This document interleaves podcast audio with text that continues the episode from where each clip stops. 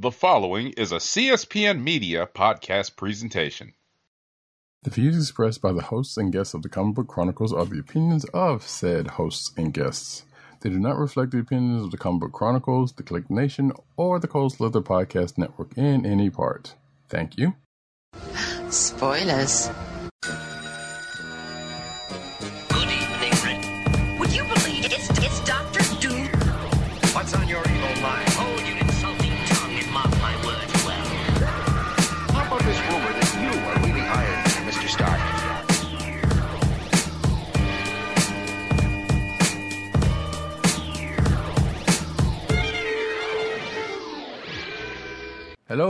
And welcome to another exciting episode of the Comic Book Chronicles.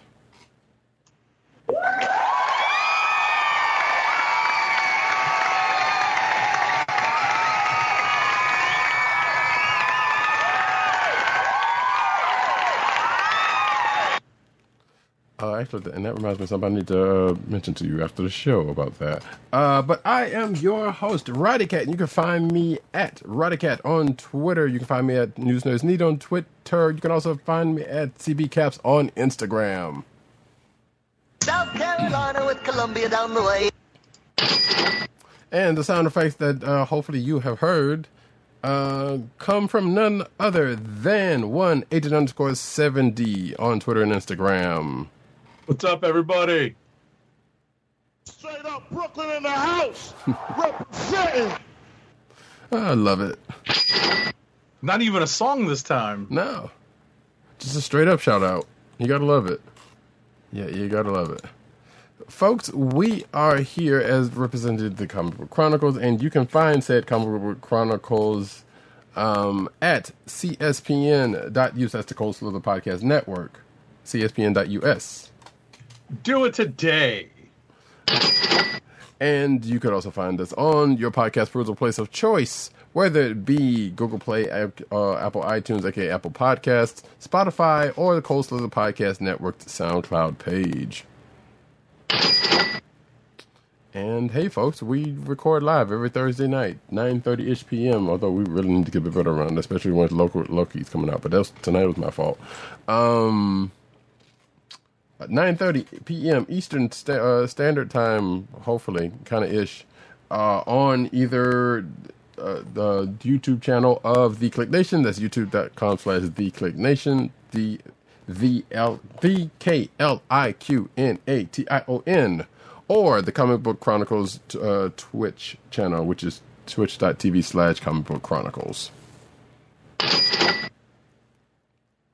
And hey, if you want to watch on Twitch, maybe uh, give us a follow there because we're definitely trying to get our we're trying to get up to fifty so we can kind of um, you know upload some stuff that uh, uh, some some past shows that uh, people might enjoy, like our um, like our uh, treasure editions or our um, you know where we where we talk about event books uh, at the beginning of COVID. That was a fun run. Um, we Sounds good. Yeah, that we probably won't, you know, be back to now. The books are back in circulation because that was a time, folks, where books wasn't weren't in circulation. So we had to, um, so we had to get up some uh, some content up, which luckily comic books is rife with. Goodness, can you remember that? Holy cow! I very much do. Like I said, and, Last summer, yeah, it was last. It was like uh, last spring and some early summer. mhm, I still have the list, and um, you know, that's like if we ever get a chance to do some of that stuff, I'm like, yeah, we we still have a whole list of uh, event books to go to go through. Uh, pertinent. And some of it would probably still be pertinent, actually. Definitely, what's going on in definitely. I mean, MCU. there's ways for us to work that in. We'll have to figure that out offline, but we could definitely work some of that stuff in and maybe cut down on either the news or the reviews, depending on you know what we wanted to focus on each week. I mean, yeah, we could totally do like treasure editions every now and then if we really wanted to, and then just focus on that, you know, and just keeping like the treasure edition type stuff like we've been doing. So, but yeah, that's that is something you know to to iron out at some. Hell, we still hadn't done the year to, uh, end of the year stuff, but that's Oh, and it's already mid-year. yeah, I know. But you know what? Who knows? That could still happen. Gotta Uh, love it. Yep. But being that the case, folks, we're going to start off with some comic books tonight. Uh, and I believe we said we are going to start off with And actually, I've been keep saying um, I, I feel like we want to switch back to the old old way, but you know, uh, maybe one day we'll do that too, just for for old time's sake. And start with the news and and then go into the to the books. But regardless, like I said, we're going to start off with books tonight, like we do normally do, and we're going to start off with Heroes Reborn number four. I was about to say the next time we get a guest, that's probably how we'll do it anyway. We'll start with the news, you know, in case they want to chime in, Yeah, we could, we could. you know. So, but in any event, so we're we're we're going with Heroes Reborn number four. We are going with Heroes Reborn number four. All right, so this book is written by Jason Aaron with art in the uh, the first part by James Stokoe. Um, the uh, the art in the second part is by Ed McGuinness and Mark Morales inking. Uh, letters by uh, I'm sorry, colors by Matthew Wilson on the second part, and letters by VC's Cory Petit. Uh, that is a note because James Stokoe does all of the art in that first story. Right. So, uh, I'm uh, just getting back to what we were talking about last week when it comes to Heroes Reborn. Bear in mind that Jason Aaron has made it very clear that these Heroes Reborn books are essentially uh, one shots that focus upon uh, single members of the Squadron Supreme of America, as they are known in this reality. And uh, we have these uh, backup stories that help tie in. Um, uh, as to help tie in the uh, the Avengers and the reality that we knew, and to see how uh, how a reality may be restored. But with regards to this uh, first opening story regarding Doctor Spectrum, again.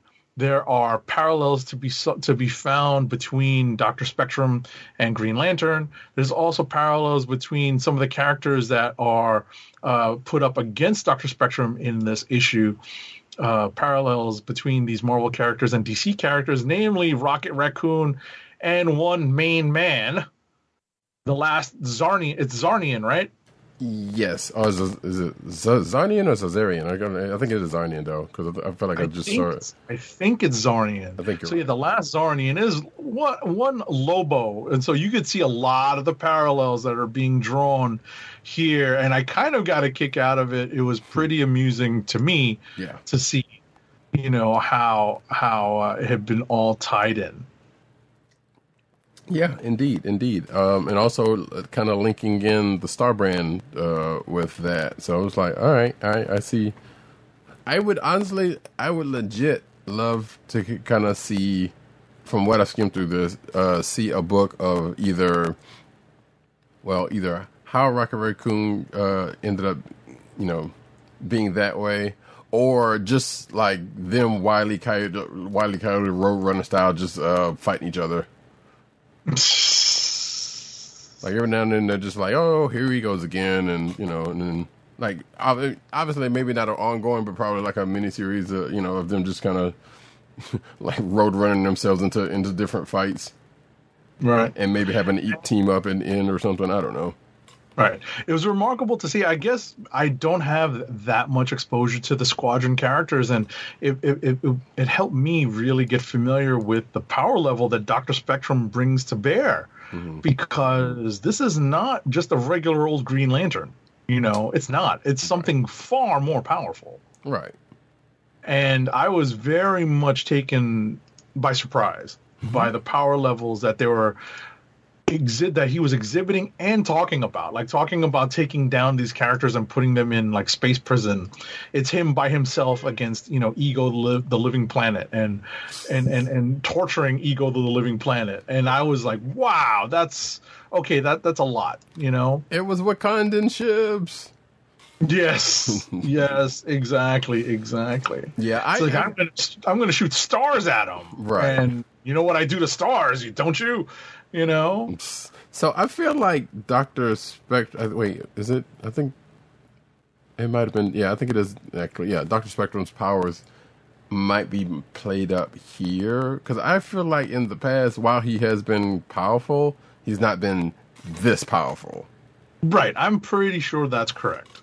So I was like, like no, we've seen him. We've seen him been able to low level do some stuff, but it was like, no, this is like more on to the level of a, a Green Lantern as like you said, um, as as opposed to what he's capable of doing here. Which, yeah, like I said, I would still like to see what I just said earlier, but um, it's crazy, and I'm kind of curious as the, uh, when it gets back to the main Avengers book and the possibly inevitable, unless this is going to be it. This is the part we don't know. So if folks don't know, Jason Aaron's kind of been playing the long con with a lot of stuff in the main Avengers book, and uh, the the dealings with the Squadron Supreme and Coulson and uh, things of that nature are still kind of ongoing. I doubt that this is going to take care of that because I think this is kind of a sad thing that he's actually that he had planned, obviously, but this is kind of a sad thing that just kind of, um, you know, adds on to that, I guess.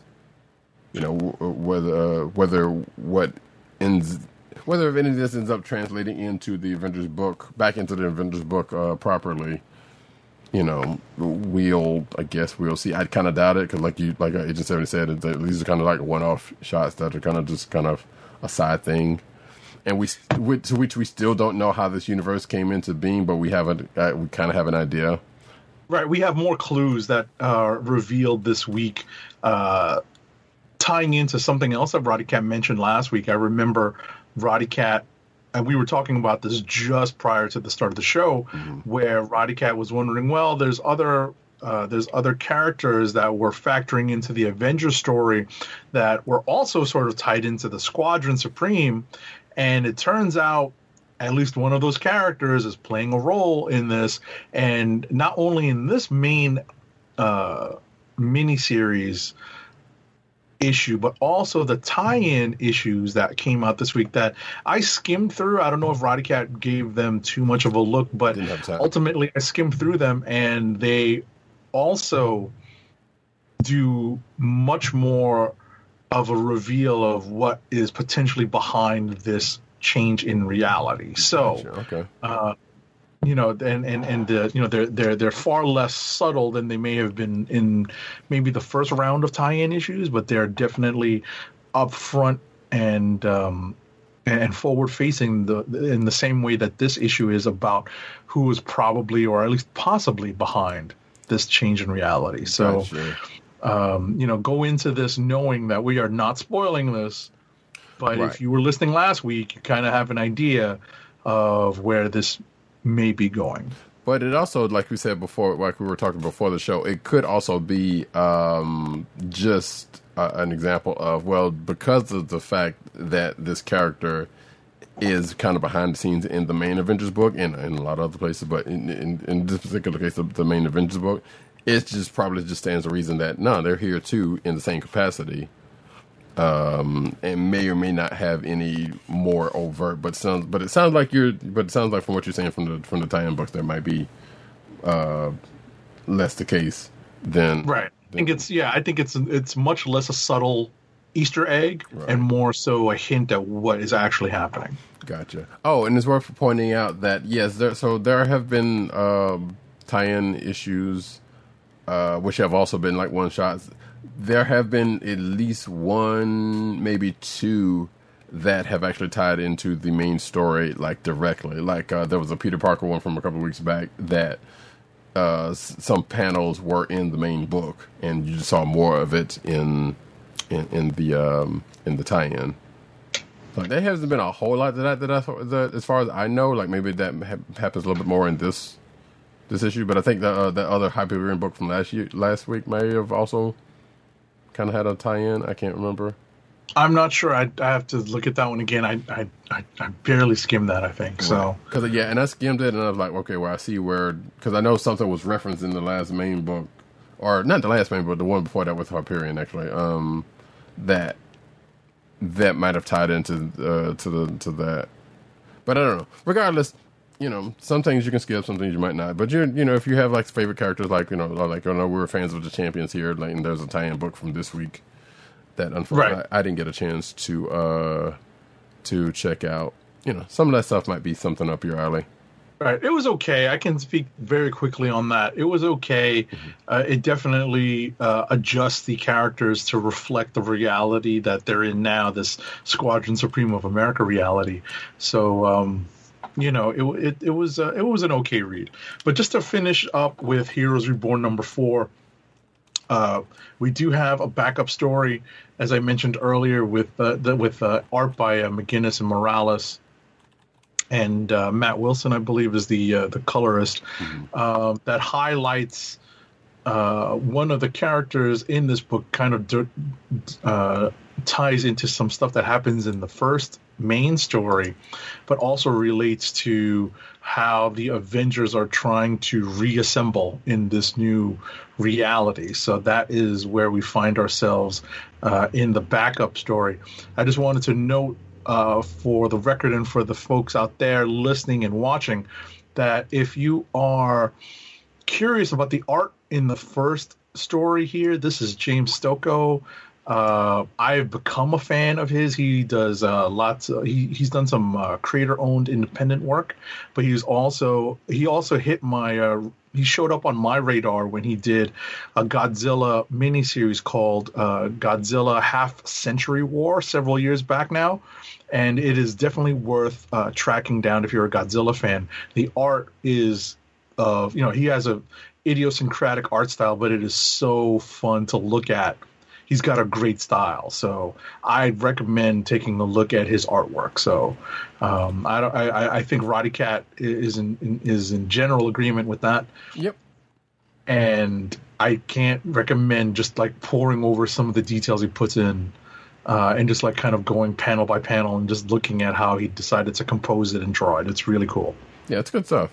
It, it, it is actually good stuff. Um, it reminds me of um, slightly reminds me of a couple of people's art, but um, specifically, uh, I can't remember. I don't know if you remember. Um, was it Samurai Cowboy? Um, I think that's it. Uh, I might, I might be wrong about that, but the, the but um but yeah, that was a book I remember kind of glossing over. Um, That's not Geof Darrow, is it? yeah, I believe so. Um, I think that's what I'm thinking of. Oh, that's not it. Um, no, that's maybe that's not it. Because I'm seeing a samurai cowboy, and that is to- totally not the uh, Shaolin Cowboy. Shaolin cowboy. Yeah, yeah, yeah. Yeah, that's Geof Darrow. Okay, but you see, would you see what I'm saying? I do, I do, I do. I mean, I've seen Geof Darrow do.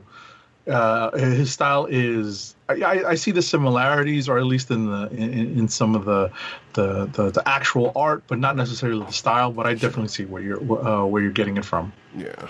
But regardless, um, some good stuff uh, from from from James Stokoe. So uh, that being said, if we have uh, if we've gone through that one, sure. Do you you want to? We love comic books. Turn, turn, turn. Tell us the comics that we should review.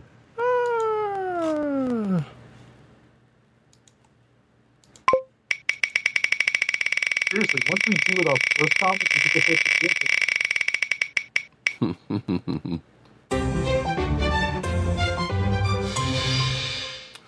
Killadelphia thirteen. All right, the streets of Philadelphia. Shout out to Bruce Springsteen.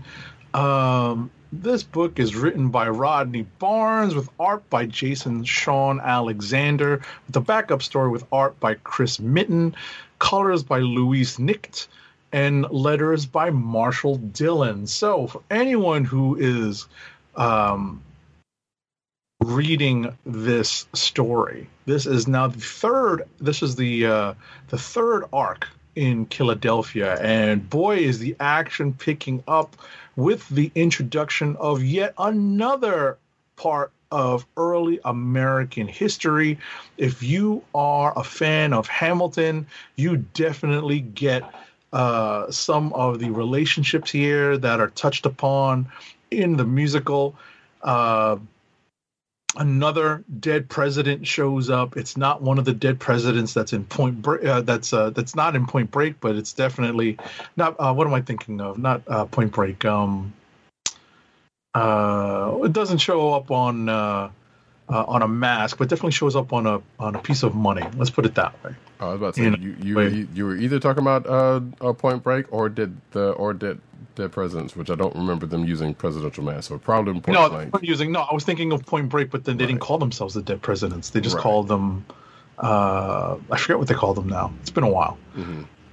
But at the end of the day, we've got lots of you know when whenever we uh, we've heard uh, rappers and musicians talk about seeing dead presidents. These are the ones who are on money, and we are talking about uh, some of them who are definitely on the money, uh, maybe coins, but definitely money, and they are showing up in, let's say, a certain state of being.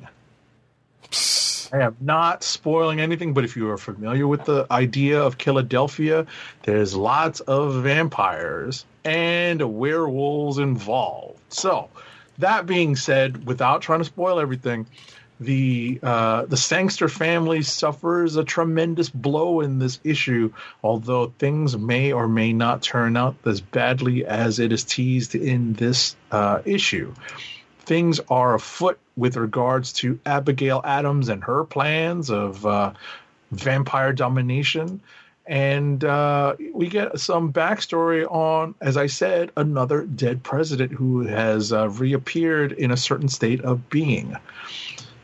I am not going to spoil everything, but it is a treat to see uh, history played out and and and and, and recontextualized in the event that uh, certain founding fathers had become vampires. It is just, it, it really is a very entertaining story, and it is just very well crafted. So, you know, it's not for everyone. Not everyone is down with reading, uh, you know, some some horror, some body horror, some vampirism.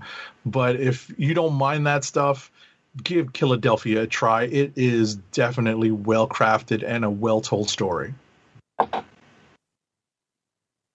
Okay. That sounds like yeah. I know you've been a, you've you've been kind of a fan uh, of uh, of this book. It's just a great premise to me. And they followed through on it, and I listened to. I, I want to say Rodney Barnes on. I don't think it was uh, Word Balloon, but I think it was another comic podcast, and he had a really great. Uh, you know, he really broke it down as to how Hamilton, you know, uh, influenced the creation of the uh, the story, and how they have followed through on the uh, the the idea of vampires having a role in the founding of the country. So. Cool, cool. But also, um, if you are of a certain vintage, I'm pretty sure this will impress upon you. Presidents to represent me. I'm presidents to represent me. Rockefeller. Yeah, Exactly. just had to just had to pop that in there real quick, you know.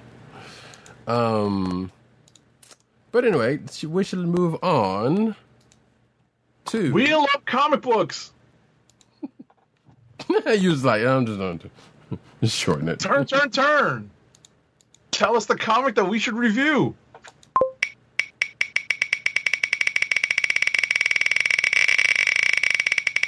I don't know which one of us.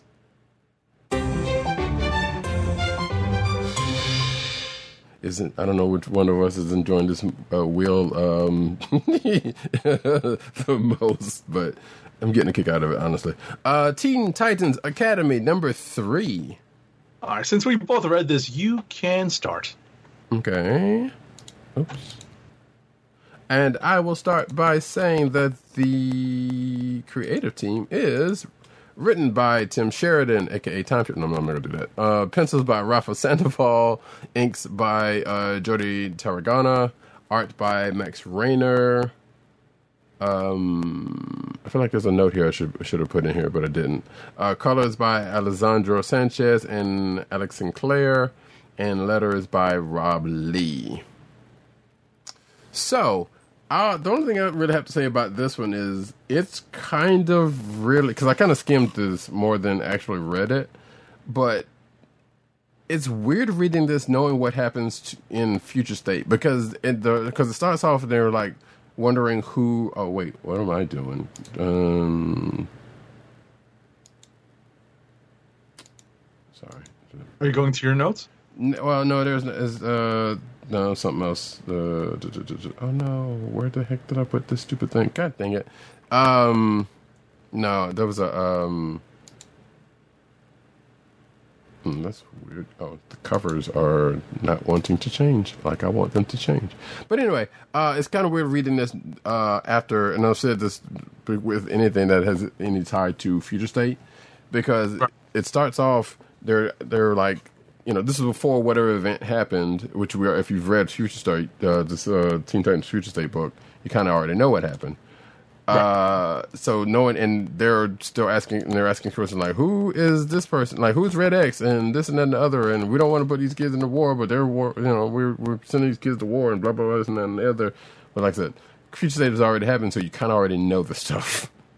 so it's kind of weird to kind of come back and be like, "Hey, you know, this is this is leading up to that, presumably." Right. Um, it's not even presumably, but it Remember is. everything that happened in Future State, but I, I know what you're talking about. Right, because you definitely get to the the, the answer of who is Red X definitely comes out there, and I think I've read that uh, particular issue fairly recently. So it's like, okay, yeah, all right. Um, that's still kind of weird, but in this case, uh, we have um, an appearance by the Suicide Squad, which apparently there's also a crossover with uh, recent interviews of Suicide Squad. Probably somewhat, you know, um, not surprisingly, there's a Suicide Squad movie, and the the characters that show up are going to be, with the exception of one. Um, actually, wait, in the exception of a couple. Another thing about it.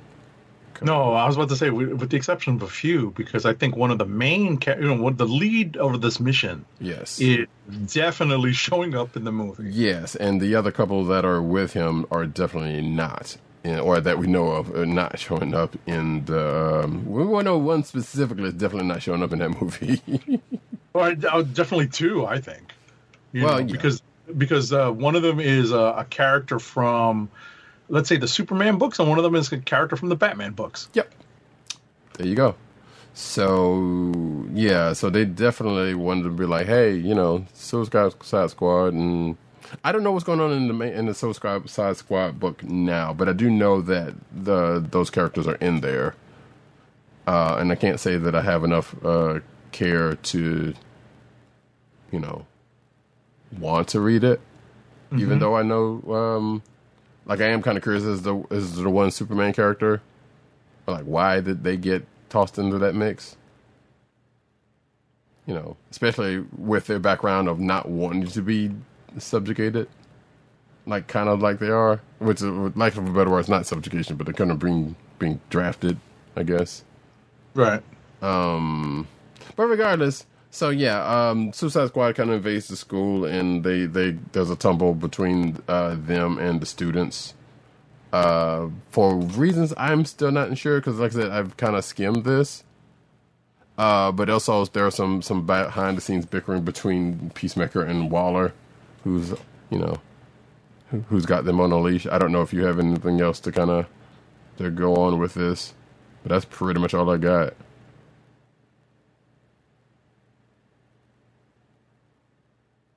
Okay. Yeah, about this book.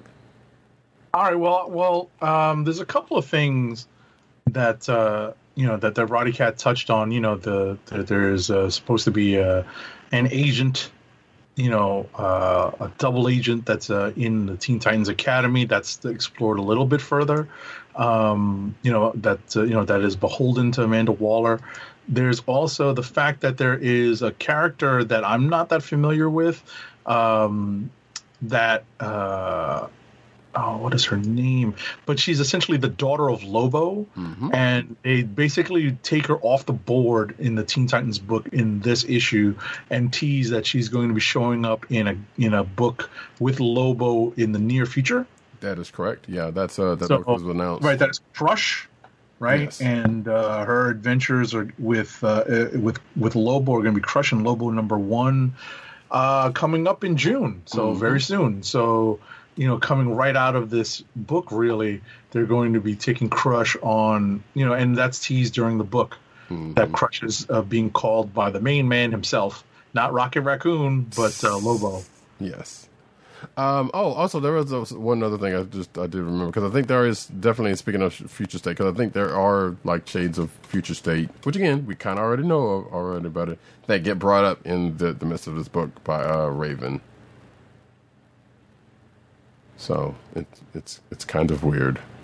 Hmm. Yeah, I'm still not. Uh, maybe I just I should have paid closer attention to future state. Yeah, I just there were, a lot of that stuff was a little bit of in one ear and out the other. Mm-hmm. So I'm I'm kind of approaching this with as clean a slate. Well, well, maybe not the cleanest of slates, but a cleanest slate as possible. Given that I probably did, you know, I, I definitely read the the Titans issues of Future State and, and probably promptly forgot them. Right. Yeah.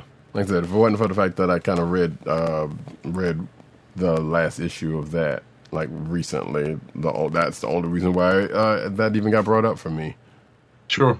So I mean, outside of this, like I'm also reading like the next Batman uh, um, book, and there's also that the same thing is going on there. It's like Right.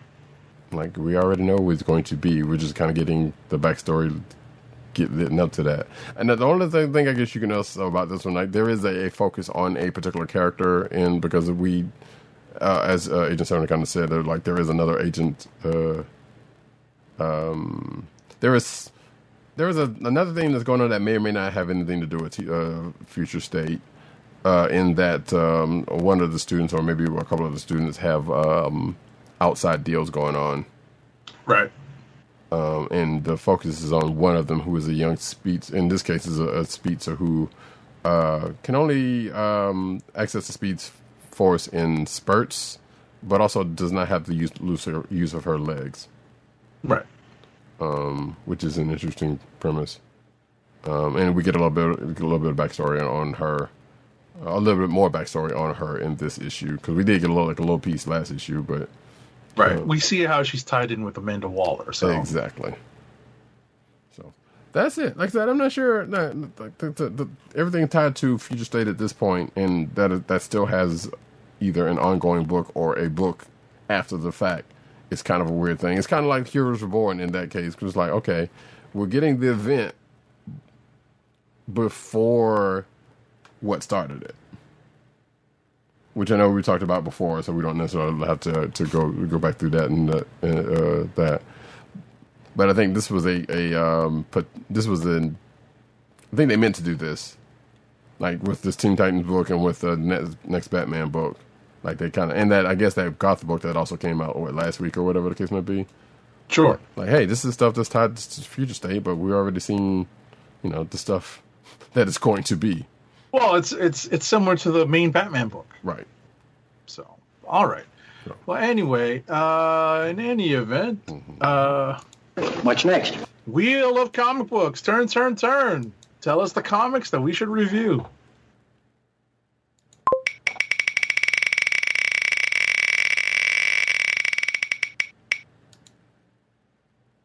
X. Oh wait, what happened?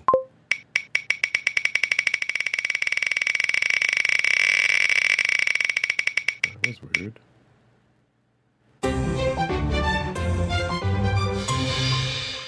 New Mutants number eighteen. I didn't get a chance to read this. That's all. you- Oh, okay. Well, I won't spoil too much. But uh, the creative team on this, the book is written by Vita Ayala with art by Rod Reis, um, letters by VC's Travis Lanham. So, this is a book that centers upon Xi'an Coy Manh uh, and her uh, history with. Um, a relative who is she who she has been bonded with. I had forgotten a lot about this story. It does go all the way back to her origin story and her first appearance in marvel team up believe it or not. Uh, i remember uh, parts of this story parts of the, her character being developed there before she got to new mutants and we get a little bit of a background and we also see how this plays into the crucible uh, what is now the, the tradition of the crucible on Krakoa and how that plays into what Xi'an, uh, what Xi'an uh, wants to do. Uh, Danny is helping her on this quest, and as a side uh, story thread that is continuing to move forward in New Mutants, Scout seeks out counsel from, of all people, Warpath to figure out how she should best confront the other younger new mutants, the younger generation of mutants who seem to have fallen under the sway of the Shadow King. And she is looking for advice on how to deal with that. Um, I won't spoil what is discussed really, but that is the uh, in the broadest strokes, the gist of this issue. It's interesting. It definitely moves several character story stories forward. Gotcha. So yeah, And, shout out, I was about to say, and shout out to my uh, New Mutants display that's on my shelf behind me. So uh, you can check that out on check that out on Instagram at, at agent underscore seventy on Instagram. yeah. Um. Is uh, uh, Cipher, Doug Ramsey, and uh, Magma in Marvel Legends form. Right. Which I'm sure they're watching this and, and they're like, oh, yeah, we're going to get right on that. Sure. Although to make you happy, they've announced the Tigra.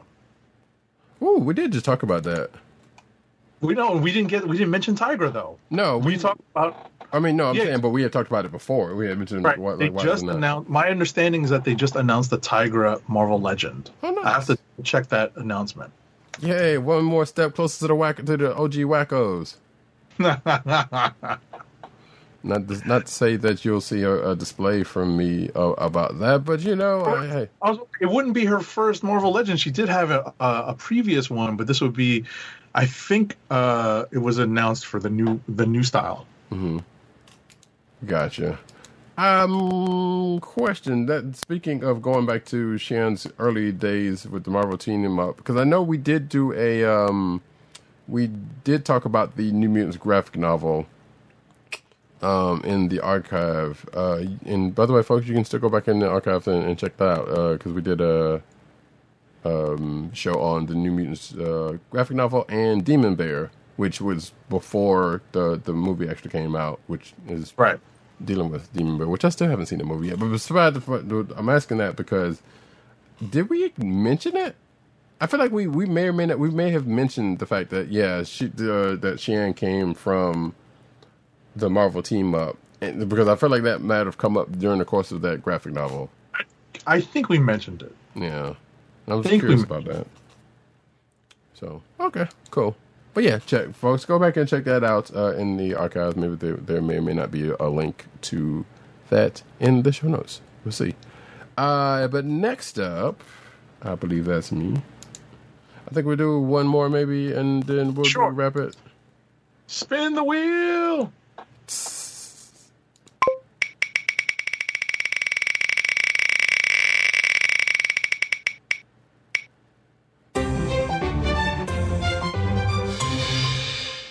sure. X Men number twenty. Also didn't read.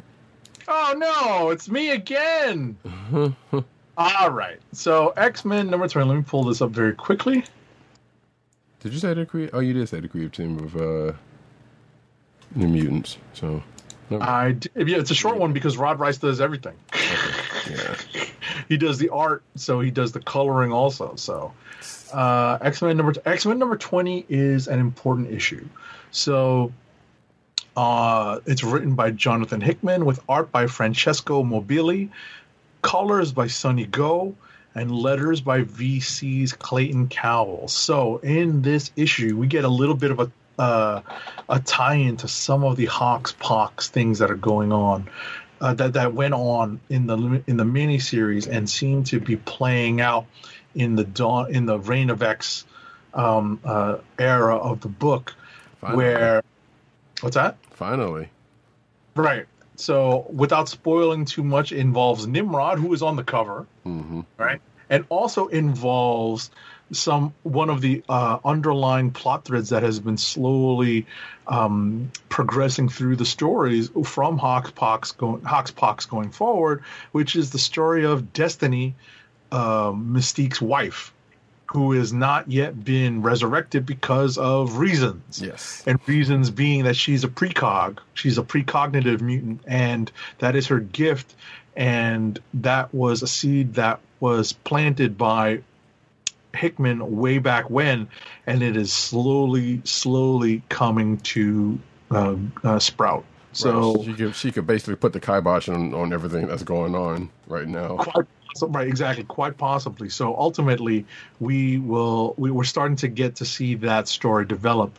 And uh, part of that story uh, involved what happens in this is in this issue with mystique on a mission that involves nimrod. And i won't spoil it because i know roddykat's going to read it but it is i think a very important issue moving forward and bear in mind that this run of x-men is about to end because of the hellfire gala as soon as the gala ends we're getting the new team of x-men in a new title Yep. and it's not a new title it's it's a new x-men volume and it's going to be written by gerry duggan so um, you know while while oh, do you have the in the news hickman's new title No, I do not. I can probably find it. Yeah, yeah. So in the meantime, I'll jibber jabber for a minute or two while you look for it. But um, Hickman uh, does have the the title for that uh, the, the the the previously unannounced X book that he was working on post his run on the X Men uh, titled book. It has been revealed. So uh, just wanted to let everyone know that if you wanted to see some of the things come to fruition that were in Hoxpox, pick this book up. I definitely recommend it.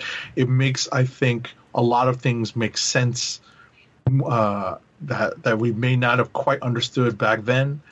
Um, now that we're seeing the story move forward, it's you know it's going to prove to be interesting. It's I think a well executed story. Uh, there are some great emotional beats with Mystique, so uh, it is definitely a potential click of the week for me. So So it is okay. So I did see something about this, and I was like, I thought they would just bring it it back as an event. Apparently, it's called Inferno. correct, and it's I think it's definitely in the vein of Heroes Reborn, which is it has nothing to do with how the previous event was laid out or what the story was. It's just a way of repurposing the title. Right. So wait, because you're I don't think we're going to get N'astirh. We're not going to get Belasco. We're not going to get, you know, uh, uh, uh, the Goblin Queen. Right. You know, but it's going to be something else that is fire related. right. So that's that's how I see things play out. Oh, by the way, I did want to say that New Mutants number eighteen is also a potential click of the week for me. I enjoyed it. Right. So I do know. Uh, I was going to say that. Um, well, one also, uh, X Men is not the only book that is kind of ending, quote unquote. At least, but X Men is actually coming back. Like you said, is under another volume. I'm not sure about X Factor because I believe the next.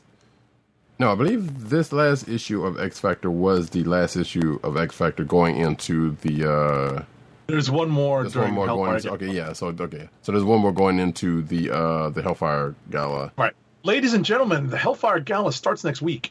All of the, the, the June the, the June X books are going to be Hellfire Gala stuff. So as soon as we get our books for next week, we're going to be uh, neck deep in Hellfire Gala stuff. So while we're here, and shout out to Tim for this uh, for this article. While we're here, uh, see Jonathan Hickman's launched a new X Men title this fall. Uh, it says Jonathan Ryder Hickman is launching a new X Men series this fall with artwork teasing its title, including including the word Inferno. So I'm not sure if that's actually the the name of the book. And I am assuming this Krakoan text may or may not have, uh, or that's probably it's probably spelling out Inferno, but like who am I kidding? Uh, but it says here the biggest mysteries of Jonathan Hickman's X Men era burn away in Inferno. Okay, good, maybe that is it. Uh, the text reads from Marvel's press release. Inferno and the uh, art underneath it includes images of uh, Professor Charles Xavier, Magneto, Mystique, and Moira uh, McTaggart, who all play may play a major role in the newest installment in the X Men's Reign of X initiative. I'm going to say probably not may. Because if you've read Hoxpox, you know that they are definitely the, the major figures you know, like Mystique aside, but Mystique is probably the wild card in that one because of, um, you know, because of Destiny and her relation Right. to Destiny. So but definitely a major figure in her in her own right. Probably going into this. Uh, but it also says here in this article, aside from knowing that Inferno will deal with many mysteries in- introduced during Hickman's tenure on the X Men franchise, today's release of X Men 20 offers some clue as to uh, what this new series involves. So there you go. And uh, Agent 7 is already kind of going on, so there's no need, to actually rehash it because it's kind of looks like it's going kind of rehashing some of the stuff that uh, is in uh, X Men 20. So yeah, there you go. Uh, that is the news of that. So don't think. Uh, yeah, I'm looking. I'm looking forward to checking out X Men 20. And I'm actually kind of, sort of, ready to check out the X- the Hellfire Gala, even though I'm not entirely sure. Like, like okay, I know there's supposed to be like a, a either there's supposed to be a mystery. There's kind of some big world, you know, revelation, or at least uh, as far as the Krakoan's dealings in the rest of the world is supposed to come out in this. And I know it's supposed to be like, um, you know, dignitaries from all over the place, like Avengers or whatever the case may be. So there's going to be some stuff going on, likely, Right. uh, in and around the gala. But um, yeah, it's finally here after this all, not necessarily a big dust up, but uh, but I mean, uh, um, um, talking about it this much, basically. mm-hmm. All right, so that being the case, unless you got something else on X Men Twenty, Nope, nope, nope. Uh, we can go into rapid fire because we got a lot of books to talk about. So yeah, and uh, there we go, rapid fire. rapid fire because we ain't got time to bleed. I'm Really, going I should I should just pull that sound clip. do what? Oh, we ain't got We, time to bleed. I ain't got time. I ain't got time to bleed. Yes, indeed. Uh, I'm going to go. Wait, how many books you got left? Because I'm because I know most of the books we've read are similar. Right, we can just go through. I was about to say, uh, one of us just start, and then um, we'll, we'll pick me up whatever is left. Yeah, I'll start. You 'cause want me to You've start? been the one. Okay. Yeah, you've been the one talking. Um, wait, so I'm going to, and I'm trying to type at the same time, so this is going to be a little, a little bit of a pickle. Uh, but as you can see on the the screen, Black Widow number seven is what I'm starting off with. Um, oh wait, oh wait, that's yours. Zip, zip, zip, zip, zip. There we go. So, uh, writer Kelly Thompson, pencils by Elena Casagrande, inks by um, is that inks or lettering? I can't remember. I'm gonna say inks by Elena Casagrande and Elisabetta uh, Dam- D'Amico, color artist Jordie Bellaire, letters by VC's Cory Petit. So, um, Natasha and Yelena argue over what to do with this kid that they just uh, they just rescue from this place. And this kid's you know special. She's got talent and plus she's got some powers apparently. Um, that she's I'm going to assume she's got powers naturally that Widow has in weaponry because that's what it kind of looked like. Um, but also coincidentally, the, the kid's name is named after uh, um a one a Peanuts character and two a movie that Scarlett Johansson, who also played Black Widow, played the title character of. Right. Coincidence? Probably not.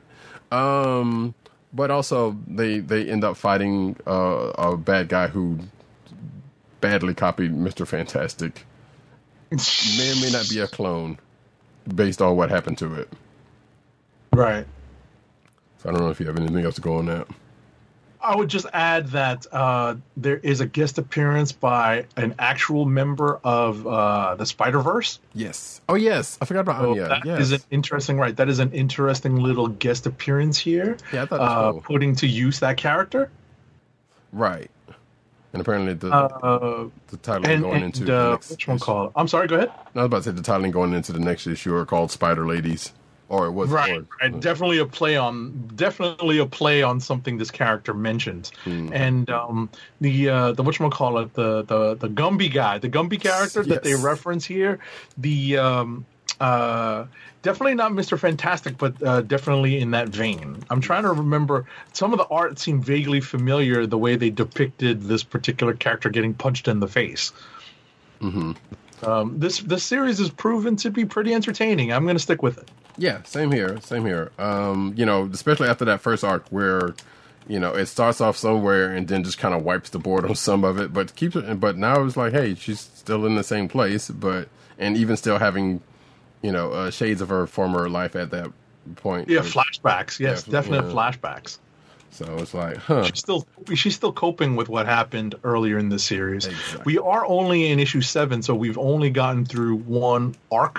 Hmm. Really, uh, you know, this is only the beginning. You know, issue six was the beginning of the second arc. So the first five are essentially that first story. So if you're looking to catch up, you can uh, jump on now, and hopefully can get on the uh, trade paperback wagon or Marvel Unlimited. Indeed, yeah, it's and it's good, and we know Black Panther, uh, Black Panther, Black uh, Widow, the movie is coming out soon, and the you know there are a couple of, well, obviously you know there's there's uh, Black Widow and the Yelena are both going to be in it, so that is Right. also why this uh this book is kind of focused on those two characters, or on her being with Natasha. Right, being in more of a buddy uh, buddy cop type uh, role. Exactly. Which that is also a good uh, a good dynamic for them too, as opposed to their former dealings. Uh, but anyway, next up, uh, Miles Morales, Spider-Man number twenty-six, uh, written by Saladin Ahmed, art by Carmen Carnero, color artist David Curiel, uh, letters by VC's Cory Petit. So despite the name of that one clone, which apparently does actually may possibly actually mean something in another language that that, that, that this book addresses, it's still. I was about to say, I think we can trust Saladin Ahmed to, to Yes. come up the right, uh, you know, with the with the proper use of it. So Right, but it's still a dumb name in the fact that it's just the reverse of Miles's name. So the the, the I think it's a happy coincidence to be honest. that's what I was about to say. Um, so it, it just so happened to be a coincidence that that was the case. I'm like, all right, so that eh, which is why I'm going to say that. Um, despite that, uh, and maybe even because of that, like so far, uh, Miles's version of Clone Saga is actually pretty good, judging by this and the last issue.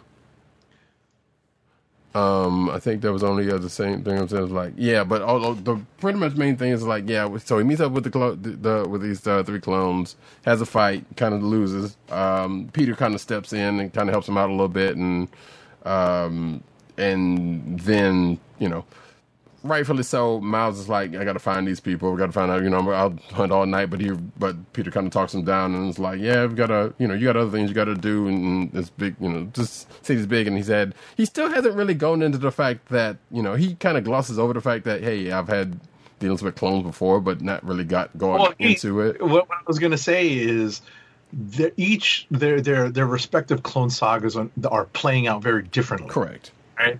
And there's the, the important thing here to, to to to bear in mind is that the uh, the the driving force behind uh, Peter Parker's clone saga was the Jackal, whereas here it definitely seems like at least at this point in the clone saga, the clone uh, himself, the clones themselves seem to be the driving force behind their story as opposed to the clone the the person who created the clones Right. Although I feel like that's probably going to come into That's play. exactly like I said. That's why I said at this point in the story.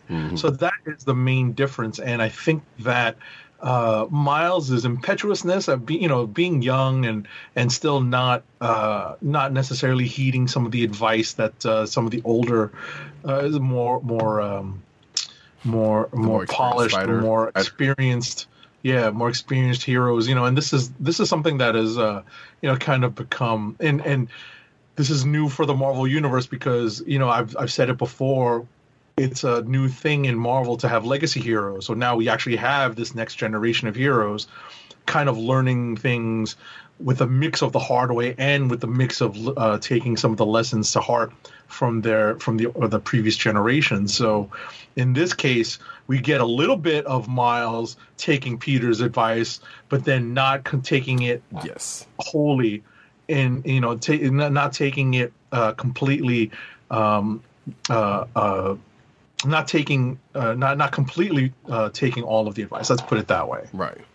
Uh, Yeah. Lastly, I will I will say that yeah. So I know there's a part of this issue that was like, uh, "Hey, you're all alone. I got my brothers. You don't have nobody." And then this is when Peter kind of steps in, which actually reminded me of like I do kind of sort of like Peter and and Miles's dynamic because they have kind of almost become more like brothers. I mean, obviously they have similar powers and you know uh, granted from different places. uh, Well, from similar but different places, and and manifest in different ways in certain in certain aspects. But they've kind of come to have some kind of some sort of bond understanding. Well, like I said, now we have a a true legacy hero. Right. You actually have like someone who is, you know, walking in their footsteps, but they still have the uh, the benefit of having them uh, available for advice and consultation. Right, and, that- and maybe it might be something that might have borne out uh, from the Spider-Man miniseries a little bit more because neither one of them I actually ever read. I know, Okay.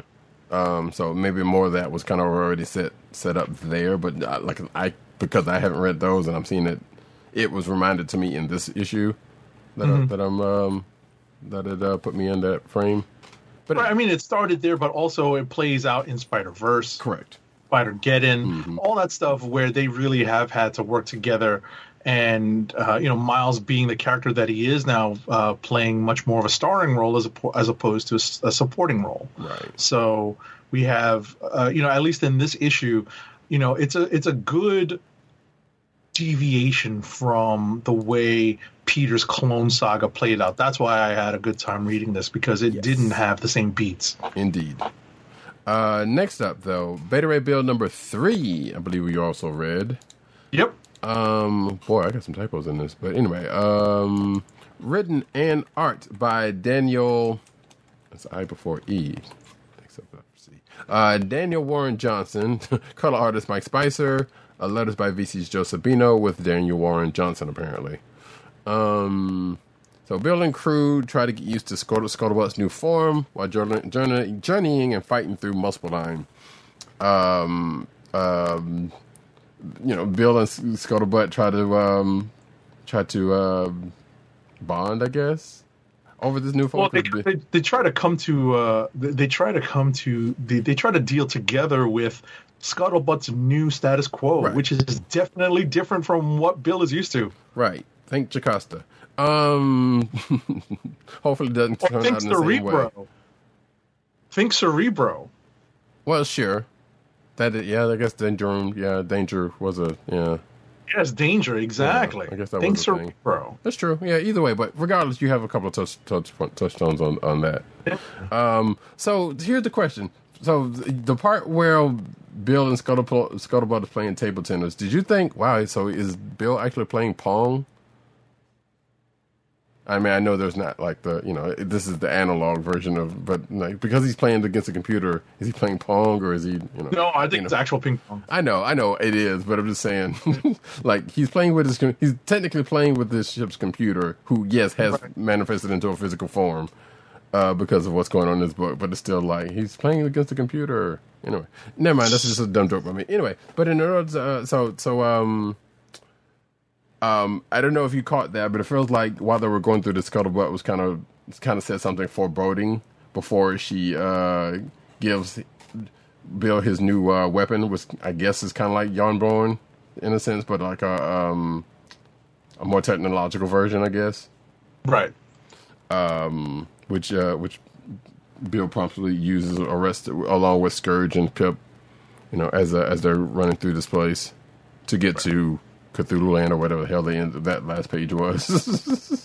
Right. Uh, You you hit the nail on the head with that because, uh, well, there's a couple of things I wanted to touch on. Uh, first, as Scuttlebutt is making their is is uh, making its way into Muspelheim, because of Scuttlebutt's transformation. There are new capabilities that Scuttlebutt is exploring here in this issue, and it's just rendered very in a very cool way. And if you know, if you thought um, if you thought that James Stokoe's art was cool and inventive and idiosyncratic, those same words can be used to describe Daniel Warren Johnson's work in this book as well. You know, they have they come they're they're kind of cut from the same cloth where you know you can definitely see where their attention to detail is definitely not lacking. And uh, while i think stokoe's backgrounds are just a little crazier you can definitely see where they are as i said cut from the same cloth.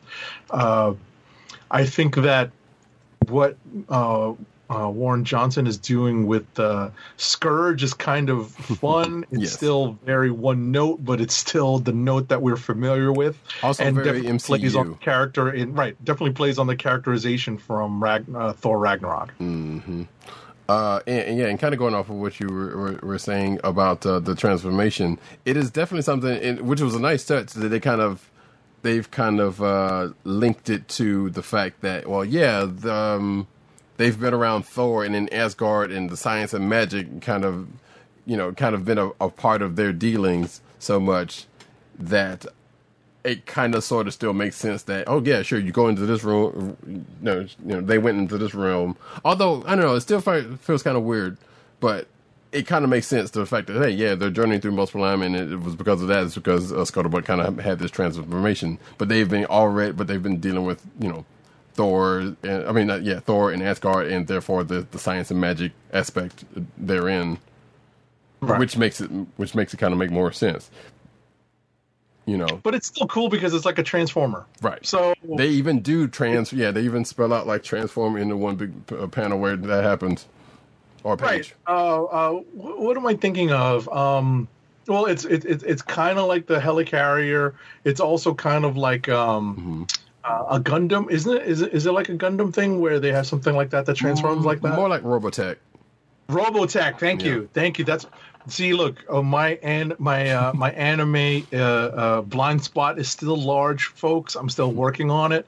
Uh, Robotech is on my list, but Robotech is long and it is on the old side, so it's God. kind of antiquated. Yes. But I do plan on taking a look at some of it. And depending on But, which uh, which dub you you are you're in for, it's going to be a slog. Right. So, but uh, you know, I, I'm working on some shorter things now, uh, namely Jujutsu Kaisen and um, uh, Demon Slayer. So But anyway, those those two I am kind of alternating. yeah, Uh, but uh, getting back to this book, though, uh, as Roddykat mentioned, yeah, there's some some funky visuals on that last cliffhanger page. It's just like, whoa, okay, what is that? you know, I don't. I, I almost can hear uh, Shuri yelling out, "What are those? like, what is that?" pretty much, pretty much. Because I even took that take. Fun reading this. Yeah, it was definitely definitely fun reading this, and I think this series has picked up. Uh, it definitely picked up in terms of its fun quotient. Um, you know, obviously it starts kind of on a downer with Bill and and where he is in life and where what, how he's feeling, given the destruction of uh, his version of Stormbreaker. So it's you know we'll, we'll see you know this is all a, a quest to to to have uh, a new weapon forged for Bill. We'll see how that plays out over the next. Supposed to be five issues, I think. I believe so. Yes. So we have Um, two issues to find out. Yeah, and d- despite what the cover looks like, yeah, none of that happens. Right. but- Although that is a very interesting visual. Yes, indeed, because especially with what goes on in this book, it's kind of it, there is something that's being rebuilt, or someone is, is someone and something. I guess so. There's a couple of things that's being rebuilt in the in the course of the series, as we can see, and this this cover is definitely uh, evocative of that. Next up, speaking of uh, Shuri, actually, Black Panther number twenty five. This is the last uh, issue for this run, and therein Ta-Nehisi run Ta-Nehisi Coates' run on the Black Panther, uh, and it goes a little something like this. So the, the creative team is written by Ta-Nehisi Coates, uh, art by Daniel Acuna and Brian Stelfreeze, which I could not tell, which I guess was a good thing. I well, No, I no, I could. I know you can't tell. art is- you no, tell. you can't tell. Yeah, you could No, not just remember. tell it's at the end. I know. Yeah, yeah, yeah. I end of the remember now. Yeah, yeah, yeah. Yeah. I was about to because I was about to say I couldn't remember where where it came in and where it did not, but no, I absolutely do know where where where that happened. So it was good to see It's- Stealthy yeah. back on the book.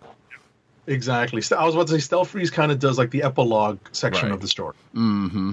Like it just I had to jog that. But anyway, colors by Danny, Daniel Acuna and Laura Martin, letters by VC's Joe Sabino, and uh, it's all come down to this. This is one big battle. Uh, to I, one would say it, it might be Lord of the Rings in scope. Some would say. Um, some some may have, said on, on previous episodes of this show. Right. Well, there's Um, elements of Endgame and Lord of the Rings on this, so Mhm, absolutely. So we get the, the the big fight, and so the only thing we've had, I think we've had an issue, and we've we've talked about this a little bit before the show, was that one because this was coming out monthly, and two there was some stuff that kind of was in coming into play and out of play that wasn't sure what the end goal was there in uh specifically where Bast is concerned. And, right. uh, well, what, what Roddykat was getting at is that this book has suffered from delays. You know, some That's it. pandemic related, some maybe not. But we, you know, uh, it could be art stuff, especially given the fact that it seems like uh, Acuna does the bulk of the story, but then the epilogue part, as I said, is done by Brian Stelfreeze. Um, so ultimately, what what we were talking about was that uh, it's kind of hard to figure out what why some characters are doing what they're doing. Right, but also, but also, I don't want to say suffer because that's not the wrong wrong, but it kind of lingered in the initial Star Wars esque uh, intergalactic, intergalactic story. It kind of lingered there a little long. Oh, I mean that's another. I was about to say when I say suffered from the the, the pandemic delays, that's one Sure. thing. But I think yeah, that's I think what what Roddykat is mentioning, I think uh, uh, uh, uh, definitely holds water as well because the part in uh, the the what was it the Wakandan Empire, the Wakandan what, what did they call it? The Wakandan Empire, intergalactic- Wakandan the- Space Empire, The intergalactic uh, empire of Ah, Wakanda. intergalactic, intergalactic, planetary, intergalactic, uh, uh, Wakandan Empire. That part of the story, I think, in my opinion, and I think maybe Roddykat concurs. Uh, I think that part of the story lingered just a little too long and threw off a lot of um, uh, put, uh, a lot of Forward motion. readers. No, I was going to say a lot of readers who were trying to follow along and lost a little bit of track uh, and lost track of where the story was ultimately going to go. But um, but getting back to the way this story ends, um, you know, there you know we are at the climax of the big battle, and we do see that. But as I said. You know, when I say suffered, I think it's because I've lost track of what some of these characters are trying to do or what their what their purposes are Right. and I think that's where you know the, the the long gaps in in the story and not really remembering a lot of what was happening in space really is to my detriment in trying to enjoy the story. Right. And yeah, don't get me wrong. Like I said, even despite saying that, or at least from for for my part of this, like I still enjoyed this the whole thing. It's just that yeah, like you just said, it did kind of linger too long in the space stuff. And you know, I was and, and I think I even said then like you know what, sometimes it's not about getting to the end of the line with with stories like this. It's about enjoying the the uh, journey to and to an extent that happened, but it still there are cases like we've been talking about with uh, Amazing Spider-Man, kind of going just a little longer than it probably should. Mm-hmm.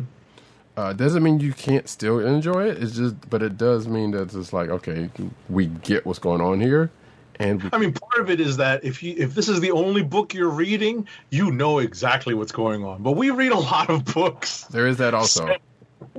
It's hard to keep track if you're not keeping, you know, if you're not helping us focus our attention, um, you know, month to month or at least story to story, issue to issue. But even if, if this was the only uh, book you were reading, it was still kind of because of the delays and because of the lingering and because of the the, the way this was coming out. It was it's. I would imagine it's still probably kind of uh, hard to kind of keep up with, it, and which is where I said the the forward motion kind of got stopped because I'm almost fairly certain there are some people who probably stopped reading this book during the course of the space stuff. Because I'm pretty sure as well. Kind of far, kind of long. I'm pretty sure as well. At least from anecdotal evidence, I'm pretty sure that happened as well. Right. So that being said, though, but if you stuck it out, you you got it pretty much of a treat. But at the same time, like uh, Agent Seven said, like, well, yeah, there's things like there's things and people that come back into play, and it's like, what is what what where's their motivations going under just to end up like this, and like it's kind of confusing on that point. Um, But that being said, like I said, it's a. I would imagine this might read better. This the whole thing might be reread better if uh, if in trade. As but a I- collection. Oh, absolutely, absolutely. But I feel Yeah, like I'm- it was I'm still dragging. Yeah, I'm kind of wondering if I might revisit it, revisit just to see if it makes better sense to me uh, the second go around. Yeah, that that'll be an interesting thing. And there's also a character that came up that's like I have no idea who where this character came from. Yes, At all. Right at the end. If we're talking about the same one, I don't know if we're talking about the same one, but um, Even if we're not, Yeah. that means we had similar experiences. Yeah. So, but yeah, but but it goes from the battle and goes to the aftermath of it, and um, presumably where the next volume of Black Panther could go, because we do know there is a new volume coming with John Ridley at the helm, uh, writing it, uh, and a new creative team. So I don't know if they're going to take up what's come out of this, or just going to go through a whole new thing. But we did definitely get an epilogue from from this uh, to what end ends up, you know, going forward into the, the Marvel universe at large, or even in this corner of the, the Marvel universe, which is definitely some interesting aspects to it because you know we said the intergalactic empire of Wakanda, and that definitely does make the stakes for you know make the things for Wakanda that much bigger in scope, as Right. it already as opposed to what it already was. So, but I did like the uh, I did like this uh, the way it ended. I did like the you know the, the you, seeing the the like the, the aftermath, the kind of in another kind of in game thing. It was like you kind of see where pretty much everybody is at this point, and uh, you know where there are. So that's kind of good. And kind of like to what see a little bit more of that, but I know we probably won't. Like we see some characters in various parts of uh, Wakanda doing things, and it was cool to cool to see. Uh, but that being said, uh, we're supposed to be rapid fire. So let me get back on track and say Robin number two is the next book, and I believe you also read this. Yes. Uh, written by Joshua Williamson, art by art and cover by Gleb Melnikov, and colors by Luis Guerrera. Guer- Guerrera, I guess. I think I might have um, typoed that one. Hold But- on. Let me see. Robin, Robin, Robin, Robin, Robin, Robin. Uh, colors by Luis Guerrero. Okay, so I and was right. letters and letters by ALW's Troy Peteri, which made me laugh because oh, there's another company know, in right? addition to Visual Comic Craft. Oh yeah, I know. Yeah, I totally forgot about it. And I, and I started thinking A N W, like the root beer. But um. so anyway, um, but at the I thought you event, were going to say AEW, the wrestling company. Oh no! no, you know good and well I wouldn't go there. you know good and well I wouldn't go there. Um, but after last uh, issue, and uh, Damian in, receives Well- the the business end of a MK fatality. Exactly. You know, at the at the end of last issue, we have a pretty dramatic cliffhanger. Right. But uh, going into this one, which is kind of funny because the same thing I said before I even read that part, Damian wakes up and get hips, gets hipped on to the place where the turn this tournament that he uh, has been invited to is being held, as if the name wasn't obvious enough as to what was going on. But he, you know, he had that told to him. So he's on. I think what is it called? Um, Lazarus Island, I believe it's called. Correct. So, if you know anything of DC history and, and anything about the, the Lazarus pits, it just definitely has something to do with this. But there's caveats to that, apparently, because of this tournament. This is kind of almost a Mortal Kombat tournament, but with, well, the story of Mortal Kombat is kind of stupid and crazy anyway. So the, the, the, it could it could go some of the same lines, and you would not blink an eye about it probably. But um, but starting to know because so last issue, Damian kind of went in half cocked and got himself killed, and then uh, and the Ravager's there to kind of tell him what's going on with the thing since he was dead when when uh, th- when the rules were being explained. And Damian, being the little snit that he is, just kind of, uh, all right, I'm leveling the playing field and just getting everybody, you know. Uh, and then, so then, so I guess mostly everybody's on the same page as far as the number of deaths you can get during this tournament. Because apparently it's like three strikes and you're out, actually, and your soul has to stay on this island. Um, again, Mortal Kombat, you know, uh, type. Uh, but you can leave before that, if, you know, after your first, uh, you, after you take your first L. So I'm very curious, and I think this is supposed to be an ongoing. So I'm very curious as to where this is going to go for Damian. Um, uh, not just in this arc, but after this arc go, goes on, because this is kind of coming after he's like, I, I quit you, Dad, and I'm not going to be a Robin anymore. But apparently, they're still calling him that in this issue. Um, and also there are some other characters that are pretty much brand new to this that are get that have some very speaking of video game as names yes. uh, character names uh, and and bios apparently. So I was like, all right, including a, a Deathstroke knockoff, which Ravager's already there, but I'm not saying she's a knockoff. I'm just saying they pretty much red tooled us. If you know the the, the they they pretty much red tooled um, Deathstroke. I don't know if it's the same character. I doubt it, but mm, it is what it is. So yeah, it's Well, you actually get the cameo the the in the uh, in the caption you have uh, Ravager making the description, and it's very you know there's a very much an in joke yes, in her description, so that's there. And also uh, one character who is uh, uh, introduced or reintroduced in this issue, who makes a cameo appearance in the first issue just based on appearances alone, Right. but is made.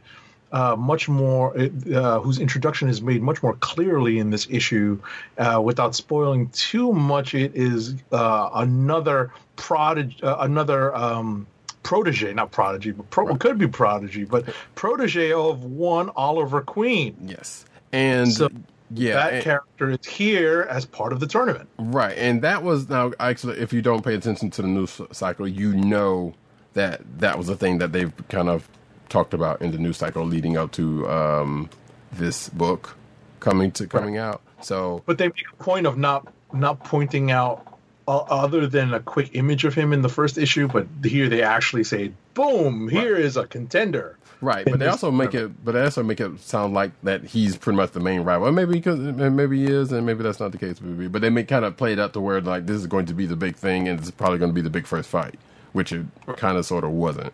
But nevertheless, yeah, they are like Seven said. There's like, hey, here is the kind, here is the character, big and bold now.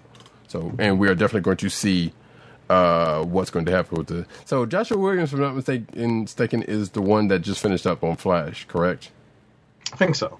So, I would expect if, like Flash, this this arc is may possibly go a little bit longer than five or six issues. I don't know that much, but I, I feel like if he's going to try to uh, do something with it, and we'll see. You know, like I'm I'm still on board with this book right now. So far, the the premises, as far as the tournament is concerned, is kind of still got me interested.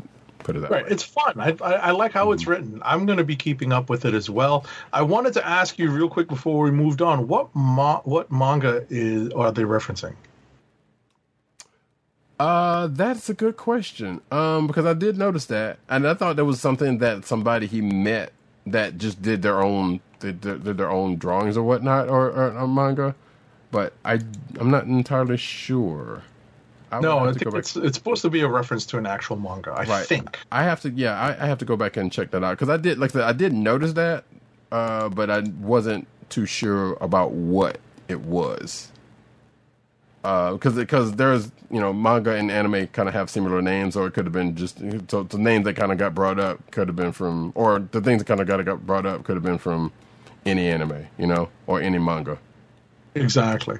At, at, at this point, especially specific types of uh, of uh, anime. So I don't know. I will. I will. Um, I don't know. I'll look into that. Um, but it's Next up. definitely it definitely feels like something I've, I've seen before. I just don't. I just don't really place it. You know. Uh, but anyway, next up, uh, let's see. Teenage Mutant Ninja Turtles: The Last Ronin, number three. So, uh, as I get the um the, the thing here, bloop. There we go. So this is um this is a miniseries. Uh, if the the title alone doesn't tell you anything, then I don't know what to tell you. But it's been coming out every two months on purpose. For what reason, we still don't know. and that's kind of a art. shame It's probably the art. That yeah there is a lot going on in this book and there's a lot of pages also um so yeah there's that is quite possibly the case it is I would rather that it come out every two months than every however many months. You know, you mean like a uh, like a watch coming out regularly. i mean you're right but at the same time it's it's already hard especially for us but not for people who are just like i know at least one person who's reading this as one of the only other main books that they've been reading and they've Right. been excited for it to to um to to read this, but the fact for for them it's coming out every two months is kind of a bummer. You know, uh, but, but even for us who read a lot of books, it's kind of hard to keep track of what's going on with it because of the fact that it's coming out every two months. Right. That's the other side of the coin. So that being said, though, uh, luckily I read issue two, uh, like uh, bo- like the day before this, because I don't remember if I had read it at the time. I know I didn't. I know when we talked about it, uh, I hadn't read it. I don't think either one of us had. Now that I think about it. Uh, but regardless, let me go ahead and get to the uh, creative team. Story by Kevin Eastman, Peter Laird, and Tom Waltz. Script by Tom Waltz and Kevin Laird. Uh, Kevin Kevin Eastman, excuse me. Uh, layouts by Kevin Eastman. Pencils, inks by uh, and Isaac Escorza. Colors by Luis Antonio Delgado. And letters, well, letters by Shawn Lee. And edits by Bobby Curnow. So, we basically, well, a couple of things that happen. So, spoiler alert. I'm just going to spoil this right now. The last Ronin means there's one turtle left, and this is kind of must be in a future future time. Um, I'm still not going to spoil which turtle is it is that is the last one left. It's not the one you would expect.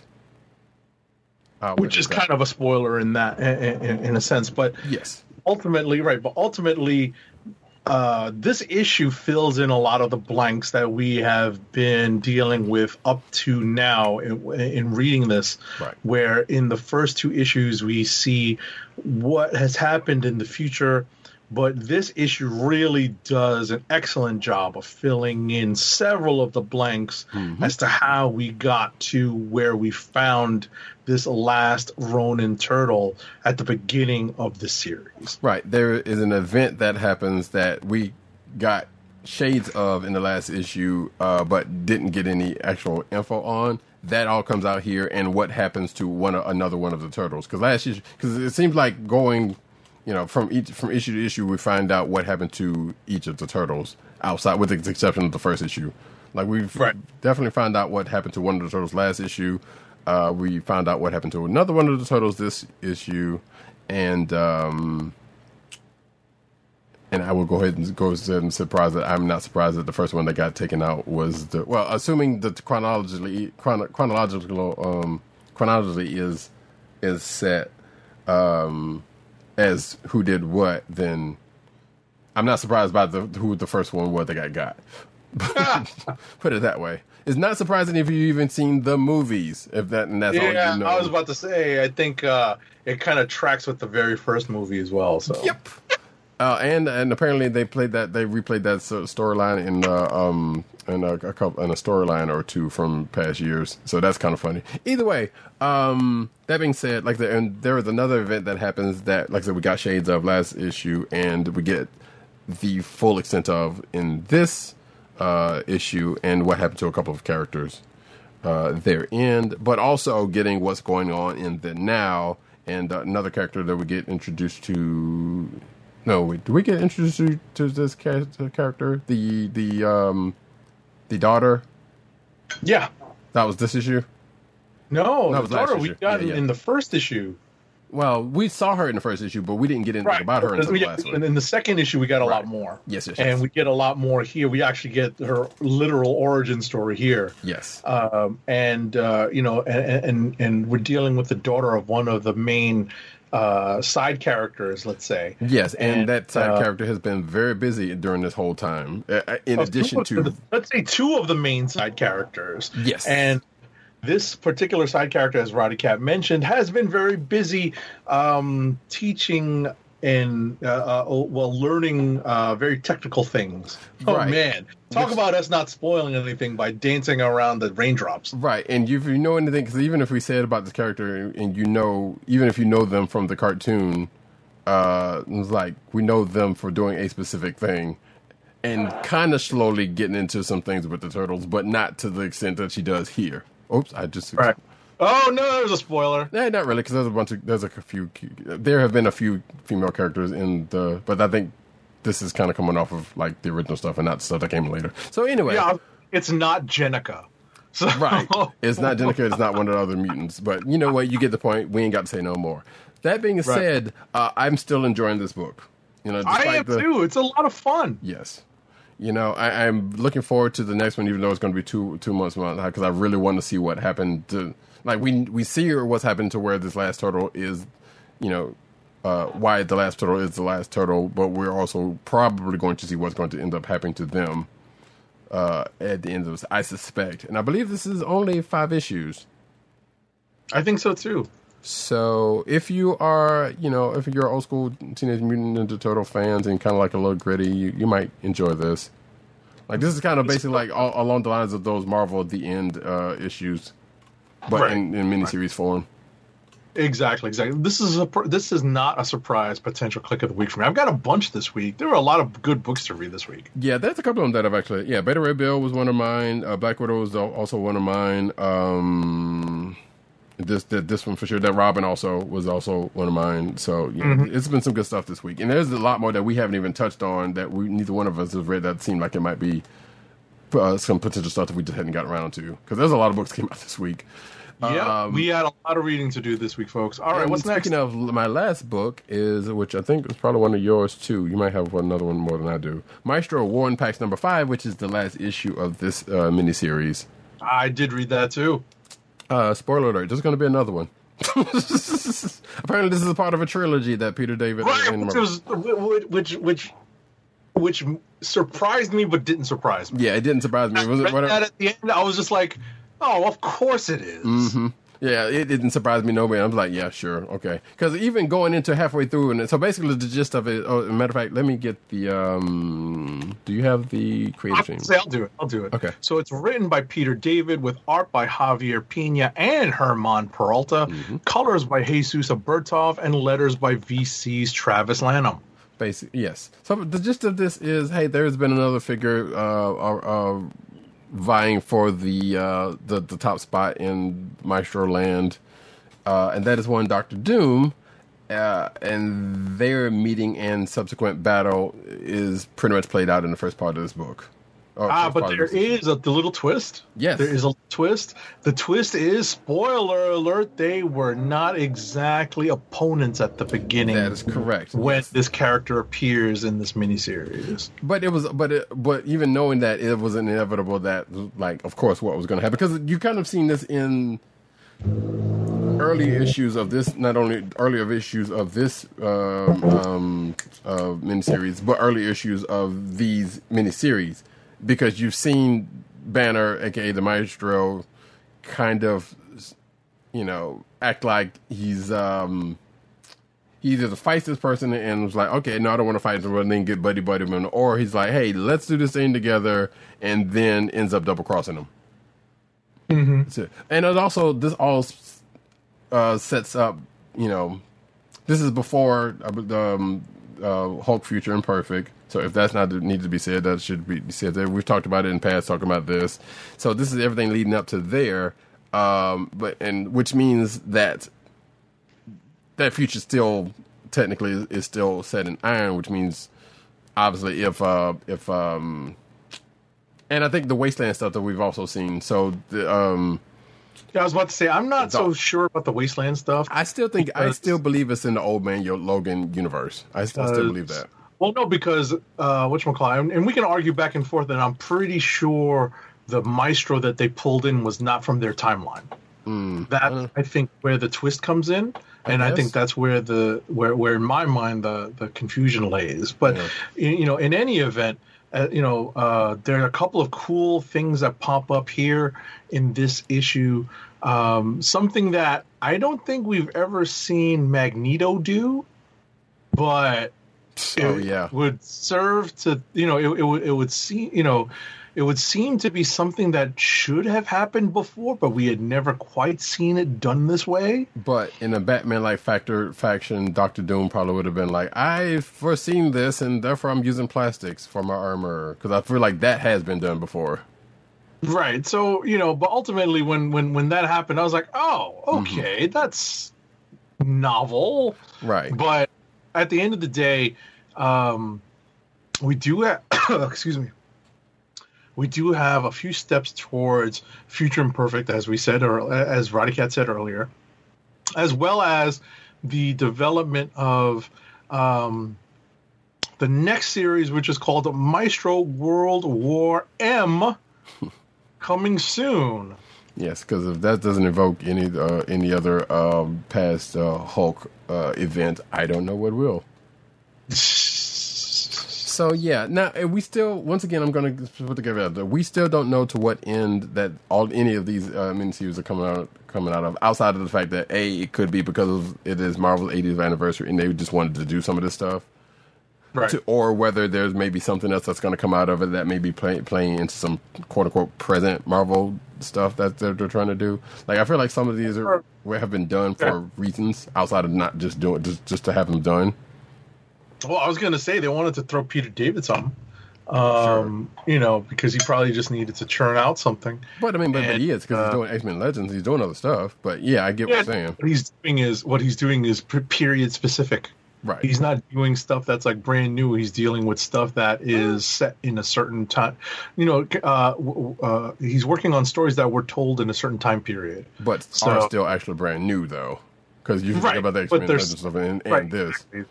Right, they're based off of things that you know that that, that happened back in the '90s. So. Sure, and and I know there's been something I said like, yeah, maybe this stuff that was could have been like on the table back then, but just never really got done.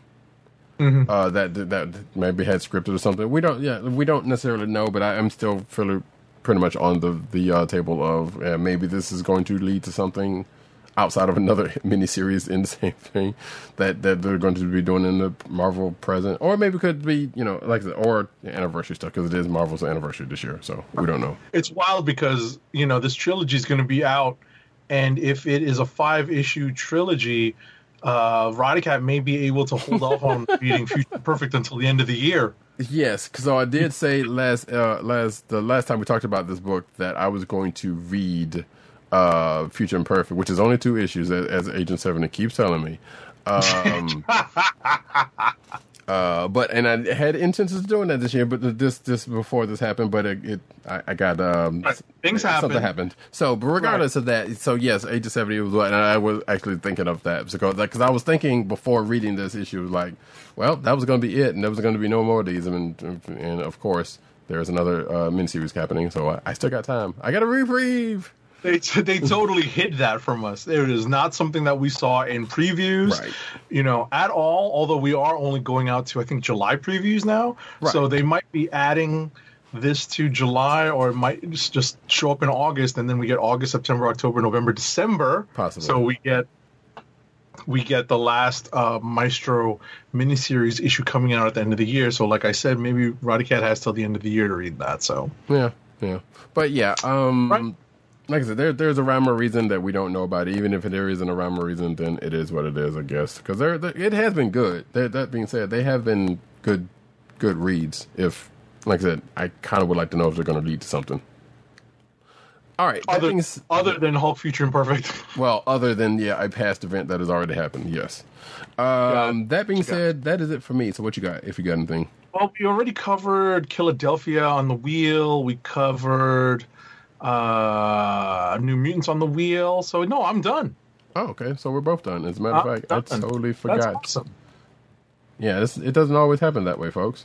Um, in fact, what the one thing I forgot to do is that and put in the last book. So that's to cover the last book. So now we're going to clicks of the week, week, week, week. Clicks of the week. Uh, we have a couple of clicks of the week from, which is in a rare occasion, from both of our absent uh, co-hosts. Uh, it, would, it would either be one or the other, but you know they're, they're busy folk, so you know. Uh, from Dirt, we got Batman Superman 18 for him. He says he thought. Wait. Um. Oh, is this uh, Gene Yang? Yes, Gene Luen Yang. Yes. Okay. Uh, he thought um, Yang was going to wrap it up, but he tossed in an 11th hour monkey wrench that uh, added another fun twist to the story. And that's from Dirt. Uh, and from Tim, he- got Robin number two, which I'm not surprised by actually. Um, because one, it was fun, and two, we know that we, uh, you know, we know Tim is a fan. I believe uh, uh, is a Damian Wayne fan, I believe, if I'm not mistaken. So yeah, and it was like definitely was a good read. So it is definitely a potential click of the week for both of us. Um, So there is that. Do you have yours? I am thinking because, as I said earlier, I've got a lot of potential candidates to sort through this week. There was a lot of fun reads out there. Indeed. Um, I'm while you're while you're thinking about that, there's a couple of them I kind of want to get to that we didn't get to that I am curious about. I don't know whether they're going to be actually good or not, but there's a couple of them that I I'm that I'm um I'm probably going to read sometime this weekend, hopefully. Um, uh, Star Wars Darth Vader number twelve, which is Oh, oh, that's right. Those are your intended reads. Right. Um, which was which is uh, again for some strange reason Darth Vader is being tied into this uh, war of the uh, it's a it's a Star Wars line wide thing so I know that so don't at me on that but I'm just saying Star War I mean Darth Vader is getting pulled into this war of the bounty hunters thing which I guess you can kind of get but uh, Right, so they're making all of the current Star Wars books essentially happening in the same timeline. yes uh, Doctor Aphra also came out this week also a part of that Right, so they're all happening in that time period, Mm-hmm. like the post, like post Empire, pre Jedi. correct so and okay. and the, That's such a good idea. I'm gonna be honest. That is such a good idea. But it but but it's weird. So basically, the premise is, hey, guess what? Um, Boba Fett's take. This is pretty much what happened um, from when Boba Fett gets, uh, or after Boba Fett gets uh, Han Solo in Carbonite to him finally getting to uh, uh, Jabba's palace on Tatooine. So this is kind of a thing that happens in in that, and which means there are a whole bunch of uh, interested parties, and uh, obviously our crew of misfit, uh, our crew of rebels, you know, trying to find him at the same time. So you can understand why they, you know, it, the premise is weird, but I mean it's not weird. It's good, but it's also kind of like it's centered around Han being a, and carbonite. That's kind of crazy. But I know that is a story that prob- I'm pretty sure some people, you know, kind of want because yeah, you know he got there from somewhere, but and you would think like, nah, it was just a cut and dry. He, you know, Boba took him from from Cloud City just straight to a thing to a thing, but so things could also happen in between, which apparently does happens, and something something did lot, actually uh, yeah, exactly. Apparently, a lot happens. Yes. But what? I, but but my only point in, in, in saying what I said was, I think it's such a great idea for them to tell those stories, those volumes of the Star Wars, the Aphra, the the Vader books, Mm-hmm. in that same timeline, Oh, totally, and they're good books separately. I- so that they can tie in. And I think that's you know, that that that's the best idea they could have had. Yeah, you know? totally. I mean, they've had they've had a line wide, they've had a shorter line wide um, uh, event happen, and that one was kind of like I have no idea what the, the what this is supposed to be doing. And you could kind of sort of say that about others because you know how events play out. You know, you know the end point, but it's still kind of sometimes good to see. Hey, here's what happened on along the way of some of this stuff. You know, Got it. or here's how this character got this thing. All right. Um, but yeah, So I haven't have- read these yet, and uh, and, and I guess um, uh, Agent Seventy uh, was going to also. I'm still thinking about my potential click of the week. That's fine because I could because I could. So we have. So we did our two from our co-host, right? yeah, we did do those. Um, also, My Little Pony Transformers uh, two number two is also out this week. I haven't read that, but I'm I have a crazy curiosity about that one because I read the first one and I'm a sucker uh, for these stupid crossovers with Transformers. Um, that aliens book out. I don't know about that one because I hadn't read. Neither one of us have read any of the, the that book, the Alien um franchise one. Um, that Reptile book came out this week. Um, Yeah, I I, I, tried looking at that. I was like, oh, I don't have time for this. yeah, I was like, maybe I'll get to it, maybe I won't. I don't know. Um, uh, Agent Seventy kind of got to the Heroes Reborn tie-in books, but I did not. Um, but yeah, other side, the other history of DC Universe also came out this week. Um, which I don't think you, you apparently you didn't get a chance to. No, I did not get a chance to read that. That that's. I mean, I've been keeping up with that too. I, I remember last last month was Katana. Who's it this month? Uh, looks like Re- Re- Renee Montoya question. Oh, on cover. Yeah. So I, I don't know if it's going to go through both questions or if it looks like Renee Montoya question is on the cover. On the cover. Gotcha, gotcha, gotcha, Um, gotcha. Weirdly enough, so I don't know if these are out this week. Uh, there's two Transformers book that Comixology had, but mm, but Comics List or um or uh the or, or Diamond had on on their listing. So I don't know if either one of these actually are out, and that's why I did not read either one of those. because there's Were they Transformers number digital- were they thirty. first? Huh? Were they digital first or something like that? They never are. This is this would be the first time that that would be the case. I'm just saying. I, you know, that's you know that's that, that's one reason why you know Hey. that that that stuff happens when it comes to Right. Comic List and Diamond. You know what I mean? Mm. And even Comixology has it where it's like print and digital on the same day. So I don't know what the maybe it was mislisted or something, or I, I'm not sure. Uh, No, but, but yeah. Comixology is selling it, so that, that this is where I saw those out there. But Transformers number thirty and Transformers Beast number four, number four, Beast Wars number four are both out uh, on Comixology. Right, but we don't have copies of them, right? I do, but no, we didn't. No, don't but you know what I mean. Like no, no, no, no. We no, we did not get one in the box, but I I, Right. I went and got a copy because I did see him out there. I gotcha. um Star Wars or you know I'm not gonna go to the rest of it, but there's some stuff out there. I'm I'm kind of also still starting the. I'm still trying to figure out mine, but I think I'm actually probably just going to hail Mary it and go You're with Beta Ray Bill.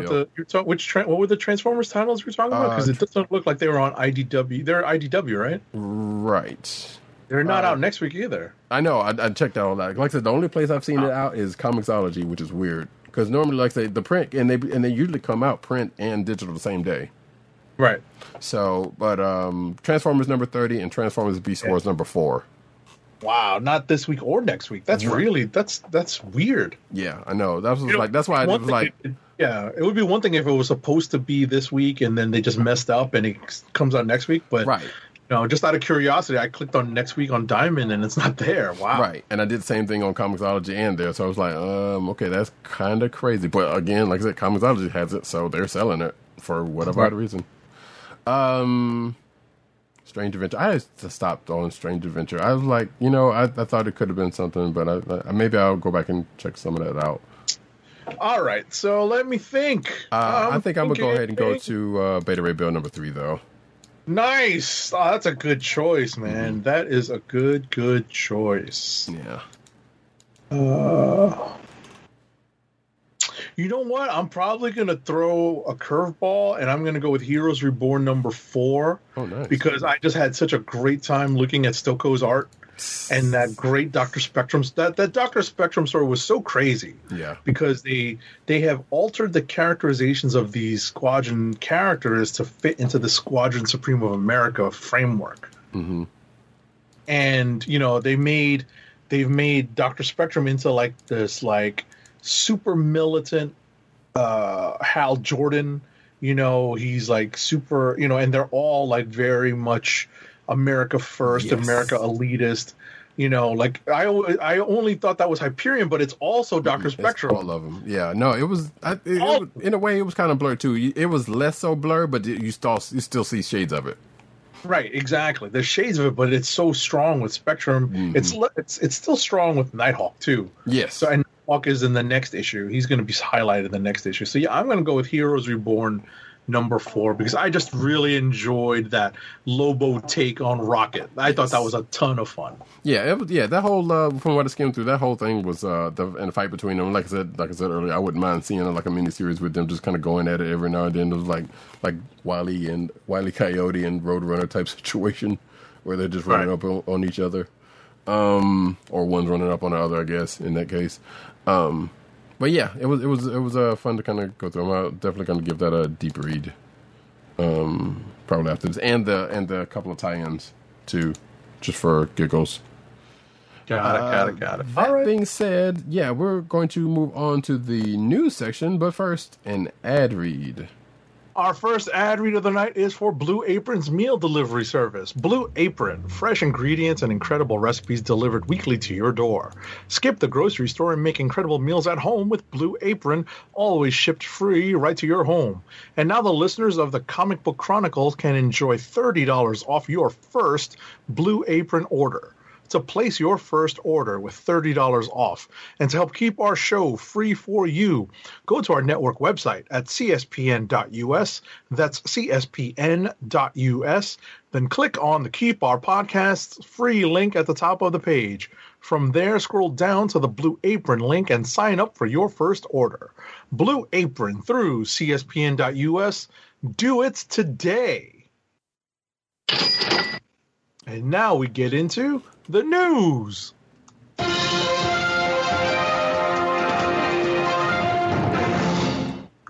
Oops. And we start off with the cinematic news as we do every week about this time. We actually should. Um, I have to remember this for next week going forward. Um, questions. If anybody has questions in the chat, if you are if you are out there, you can you know in the Twitch chat or the YouTube chat, which we'll be watching, and also on Twitter um, at our sp- respective um, uh, uh, um, uh, um, pages. Uh, Our respective handles. Yes. On We need to- Twitter. we actually need to get the CB Cron one so that we could kind of get that one. I mean, we could see it, but we don't, you know. I, we probably won't. need- We could just, we could yeah. just look. Yeah, we could just look at it. Regardless of cinematic news, uh, but, but, but, but, but, but, but, but, but, Star Wars Rangers of the New Republic reportedly no longer in active development. No surprises. uh, one of Lucasfilm's many Star Wars projects has been reportedly shelved. Uh, according to according to uh, Variety, Rangers of the New Republic is no longer in active development at the studio. It is unclear if the studio has been put on indef- excuse me, indefinite hiatus or will return to Lucasfilm's slate sometime in the future. A reason for the move was not given. Uh, however, if you remember, uh, fans and friends, um, a certain person running their mouth on social media who was not doing themselves any favor by talking a bunch of uh, conservative yang, one Gina Carano. Uh, well, I mean, I don't think in this case was, but I remember it was it was some yang, regardless, um, regardless of what was surrounding it. Uh, but she got fired, and she was supposed to be the crux of that show. Um, and uh, so now it's not. So, despite there not being any reason given, that's probably part of the reason that they're not saying. Exactly. Although weirdly enough, they didn't have to cancel. They could have just been like, all right, well, we'll get rid of her character, and you know, we got other people like that. Those two um, X-wing pilots, they could have centered it around. We don't, you know, you know that from the Mandalorian uh, that they could have gone with, or they may have had something to do with that. Regardless, there's something they could have done, and maybe they are. We don't know.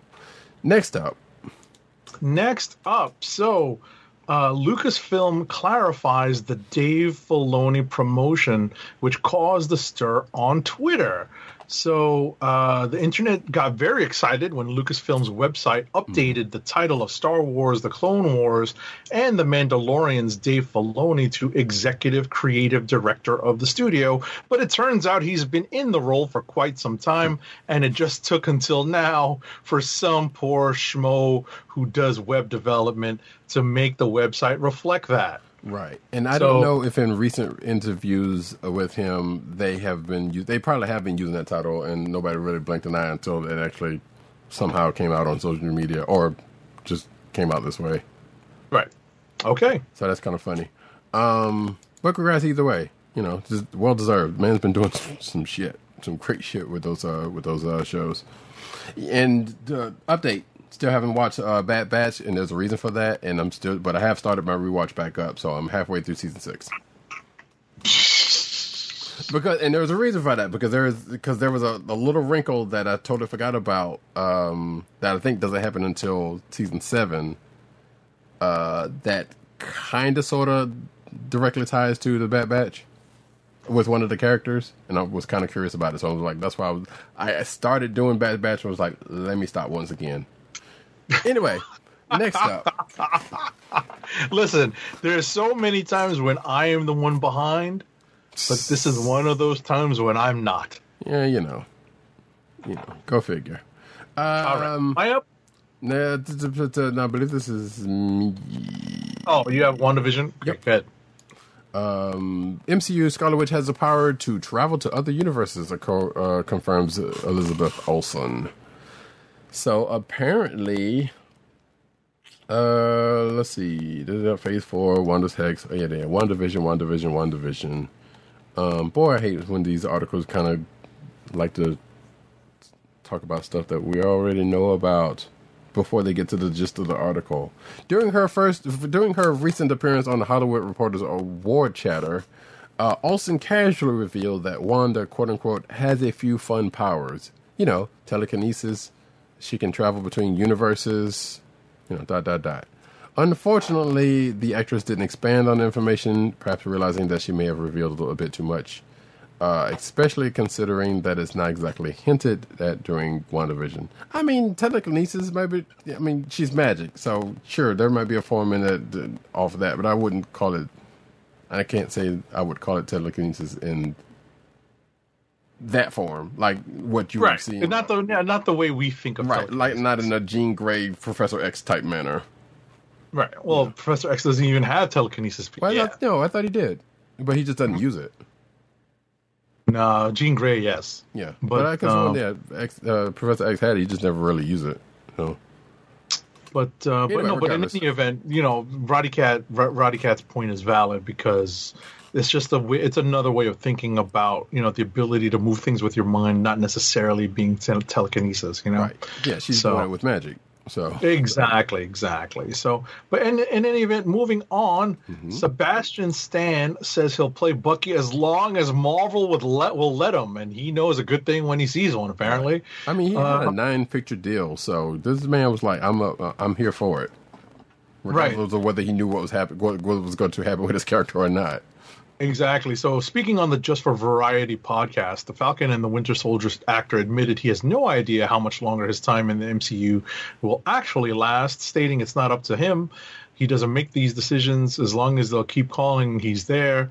Uh, he doesn't know, uh, you know, he gets old too, like everyone in the world. He ages, so he doesn't know what that means, but maybe it doesn't mean anything. He has no idea. He's just going for the ride. Yes, he's just going to start looking more and more like Mark Hamill, maybe.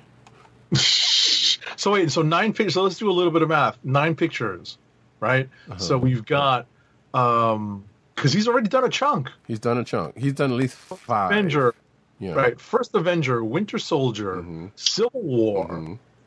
right? Infinity War, mm-hmm. Endgame. So that's five. Yes. Now, what we're counting as, you know, whether that's whether how Falcon and Winter Soldier plays into that as a thing, like maybe that's one thing, and not Right. necessarily a you know a picture. He's probably most likely he's probably going to be in.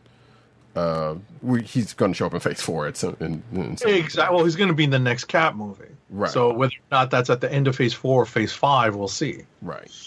So, So- that still lets out at the very least a good three to four other things for him. If that if that um and I have no reason to believe it's not that uh that contract is still in play. Because maybe they try to you know maybe this is him saying that like yeah you know that you know I don't know if it even says so here because I know I do remember initially that he definitely had a nine like a nine film run on this contract because I remember they were when they were even talking about all that stuff. So yeah, we'll see. Next up, though, which you know, hey, we're like, you know, Bucky's all right. Sebastian Stan's all right. Seems so far, he ain't done nothing crazy. Uh, that we know of. Uh, but next up, I'm going to take these two actually. Um, time is of the essence as Tom Hiddleston recaps Loki's Marvel journey so far in just 30 seconds. Except I think it was like 32 seconds, but we're not going to talk about that. Uh, so yeah, there was a spot that you can see out on YouTube, uh, and it's probably on uh, actually I don't know if it's on Disney Plus. So let me not even say that. But where Hiddleston as himself talks about the, Loki's journey uh, through the MCU, including the um, you know what happens in, to him in Endgame. So there's that, and then uh, apparently Locus causes mischief because well, what else is Loki going to do in new exclusive images of the Disney Plus show? Um, and I guess it's total coming from Total Film, who Loki is on the cover of for I guess this month. So uh, if you're watching the video, you can see some of the images from the Total Film um, magazine, I assume, uh, cover story.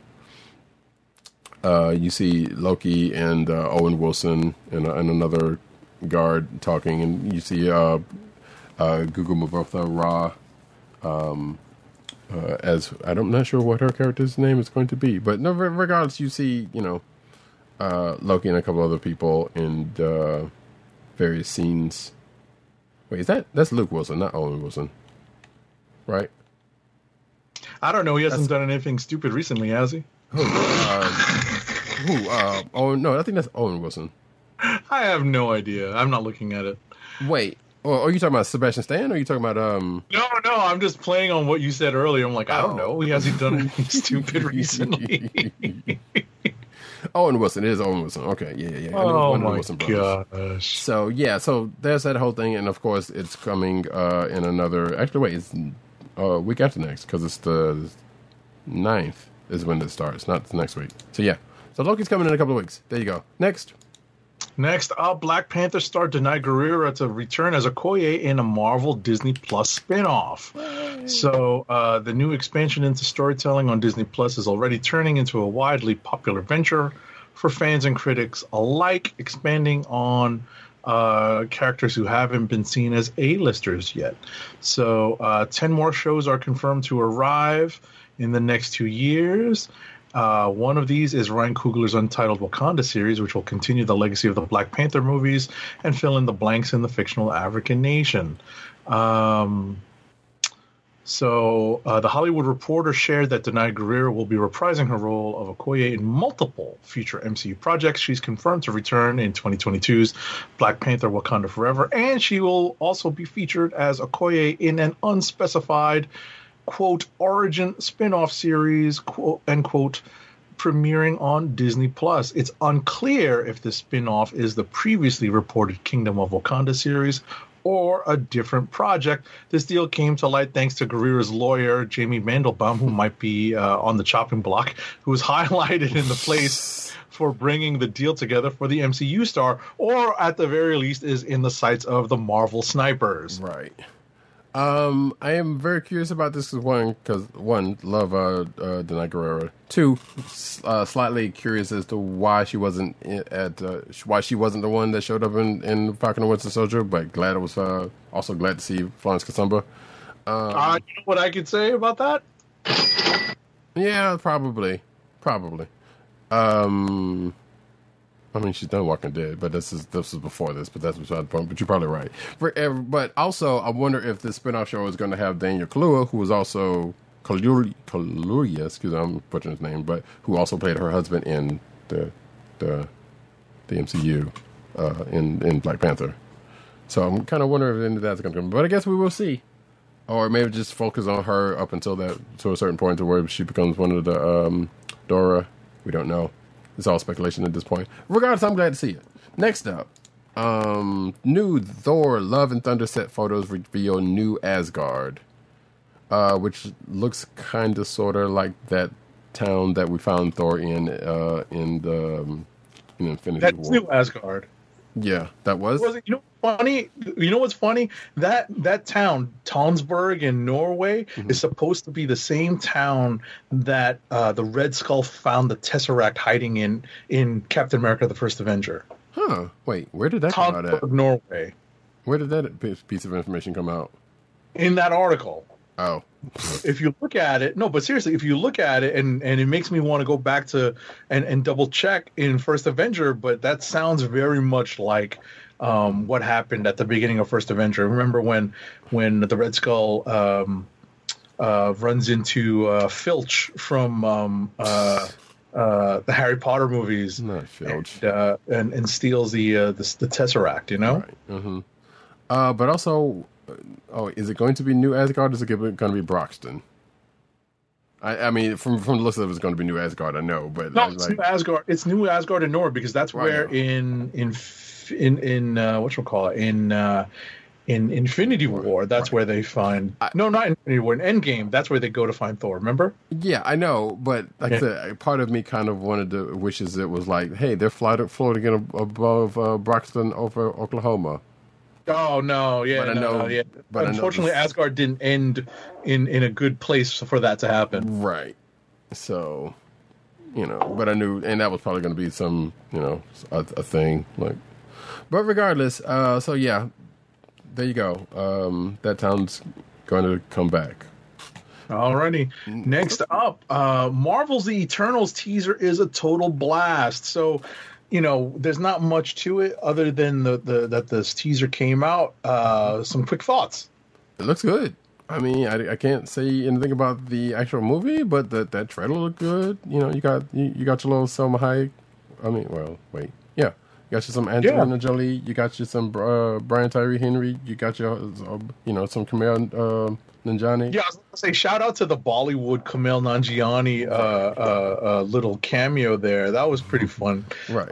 Um, Like, yeah, it know- looked good. We don't really know what the story is. There is a, a Easter egg thing that of obviously, you know, once that the thing came out, there people were doing Easter egg videos on on you know what they what they think that things are. Weird Right. enough, not seeing a blonde uh, Ikaris, even the Ikaris, even though he kind of looks like one Oscar Isaac with a blonde streak, or I guess that's supposed to be a blonde streak. Or Right. a white streak. I, I, yeah, I or a white streak, a yeah. streak. But it, Gray but it's definitely a white light streak. Yes, exactly. But he's not blonde like he is in the comics.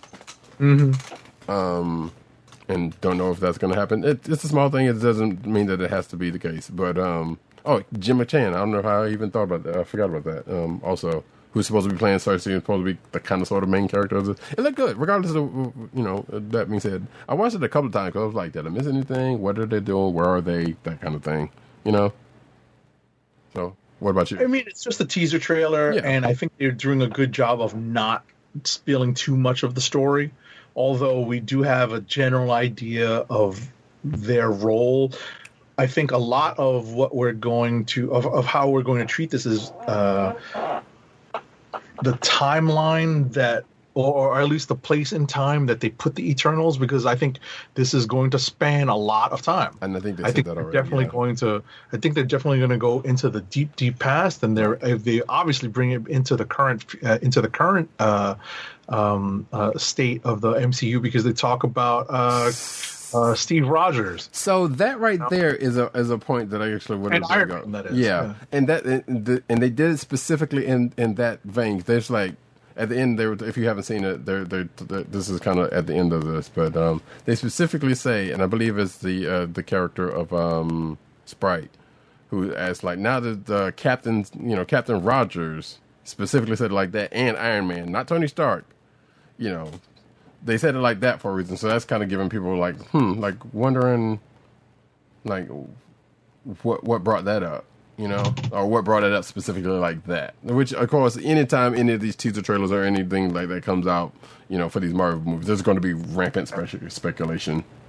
Right, I'm kind of curious about that too. But at the same time, there's so many people that call him Captain Rogers True.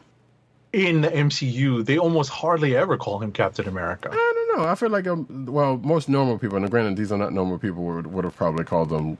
You know, I feel like that was that was said in a kind of a familiar familiar tone. I could be totally wrong about that, but um, and I think there was even a shot of a um, I think I think Athena fighting against somebody with a Captain America like shield. Right, that's one of the right exactly. That's one of the spoilers, or at least the Easter eggs that people have pointed out. So, Right. but I just you know I like I didn't bump on it nearly as much as maybe some other people did because of the fact that like you know uh, uh, Steve Rogers wasn't exactly a, a a secret identity. True, you're right. MCU. So, um, you know, you, you uh, that's just that's just my point of view. You Right. know, And so guess- we don't know we don't know we won't know until the movie comes out. So, Right, and another way to put that is like, especially coming out of Falcon and Winter Soldier, you know, like yes, he was, you know, they they did mention him being Captain America, but even like you just said, like yeah, it was more Steve, Steve Rogers, the Captain Rogers type, you know, type situation even then. So that's that could very well also be the case, but it's a fun thing to poke at, you know. Um, especially in their place in there, because even and there's been a lot of memes uh, since the Shrek teaser came out of um, you know, Endgame happens, and this is the uh, this is where this is the Eternals, and then you see them like sleeping or just looking at it, and or or some some meme where they're just like, oh my god, what's going on over there type situation, you know. cousin Thanos did what? Right, exactly, and we exactly, and we don't know. Well, we can assume that that's going to get brought up, even though we haven't seen the Star Fox yet, and you know, so we we can kind of assume that that that maybe. Right. I mean, is this is thing supposed to be a strain of Eternals that's different from the the strain of Eternals that lived on Titan. So, right. Or at least uh, in the comic book wise, and then I know whether they're going to just going to like, no, we're not doing that, and just going to have them all coming from Titan, uh, which could very well be the case given one image or one or two images from the Caesar. We don't know. Right. we don't know. Um, uh, and of course, yeah, Kit Harington as uh, I was about to say Jon Snow, but he's uh, um, Dane Whitman. He, he shows up in here too. I, I don't, yeah, sure. Next up, anyway, we've we've we've wrung that one out. Next up, though, It's you. Is it? Uh, Doctor Strange casting of Tilda Swinton, Tilda Swinton as uh, the Ancient One was a mistake, says Kevin Feige, Marvel Studios president. so the controversial casting of Tilda Swinton as Ancient One in 2016's uh, Doctor Strange was a mistake, according to Kevin Feige. Feige has admitted. Speaking to Men's Health, of all places, for a cover story on Shang-Chi, Shang-Chi, Shang-Chi let me get that right. And the Legend of the Ten Rings star uh, Simu Liu, uh, Feige said that the uproar over casting Swinton as a Tibetan magic arts guru was a wake up call. Uh, quote unquote. We thought we were being so smart and so cutting edge. Feige said, "We're not going to do the cliche of the wizened old uh, Asian man." But it was like a wake up call to say, "Well, wait a minute." Is there any other way to figure it out? Is there any other way to both not fall into cliche and cast an Asian actor? And the answer to that, of course, is yes. The accusations of whitewashing the character uh, saw Marvel at the time claim it supported creative uh, freedom, including in casting. So, um, and then it goes into a Marvel uh, press statement that, or at least what seems like a press statement, blah blah blah. Uh, but you know, so we don't have to necessarily look into that. Um, I like Til- Tilda Swinton. I thought it was not, uh, you know, she was good in the role. I was like, yeah, I don't know, they could have got somebody else for it. I don't know how you feel, or if you have, if you even had any feelings on it. I thought they should have kept the ancient one in there, like you know Yeah. the old Tibetan dude. Right, and and they made it and they made I her Celtic. thought they did it because they wanted to not step on uh, China's toes. But uh, you know they probably- can they can say they wanted to not make it a stereotype, which is believable, but I don't think the truth. Yeah, I'm kind of with you on the yeah, because we all know that China is a big market for for movies, especially for movies such as this. So yeah, that's probably more the underlying issue that we don't, you know, that has probably that's popped up in a couple of times that people don't seem to realize or want to believe. So, but uh, speaking of uh, speaking of Doctor Strange, uh, Doctor Strange co-writer C. Robert Cargill explained or expanded upon why uh, di- director Scott Derrickson left the Doctor Strange sequel, Multiverse of Madness, but ultimately it comes down to uh, Cargill telling Cinema Blend uh, that. Um, Derrickson's decision was partly motivated by his desire to direct The Black Phone, an adaptation of Joe Hill's 2004 short horror story that he and Cargill wrote together. So, um, Cargill was willing to wait until Derrickson was available to make The Black Phone, but uh, Derrickson ultimately decided to step away from the Doctor Strange sequel rather than compromise his vision. So, um, I think the rest of that's- what I think the rest of the article is probably more fitting than than that part. Like I feel like like you're gonna like granted, some people will actually turn down like this is a big budget ass movie and don't want the pressure or whatever. Like, but he but he's already done the first one. So the the article goes on to say that it was it was creative differences and that he wanted to do one movie and Marvel wanted to do another one. I feel like that probably explains it way more than than that other statement that he made. fine. Personally. That's just me. Could be not the case. Who knows? Next up. Um oh this is fun. Uh Kraven the Hunter movie cast Aaron Taylor Thomas in his lead role. So if you're keeping track, folks, Aaron Taylor Thomas has played Kick Ass, Quicksilver, and now going to be Kraven the Hunter. That's a lot of K sounds. I'm just saying. And two of those are in the same kind of sort of universe. Well, should have been in the same sort of universe, but this is Sony and their whole Spider-Man thing, so it's just technically not. It's not the first time a, a, a person has also played multiple roles in a universe that is, you know. let's let us forget the Captain America uh, Human Torch thing. So I don't know what you how you feel about it. Do you even care? I'm looking for the right one. Looking for the right one. Looking for the right one. The right Looking one? for the right one. Looking for the right one. You know what? Honestly, I don't even care. Yeah, I mean, yeah, it, it is what it is. Um, I don't even care. It's Yeah. Sony doing Sony things. pretty much. All right, next up, uh, Titans cast has announced the show season three premiere month. So HBO Max has set the season three premiere window for Titans in a video featuring the show's full cast. It's confirmed that season three of Titans premieres in August. Whoop de doo. Have you been keeping up with that?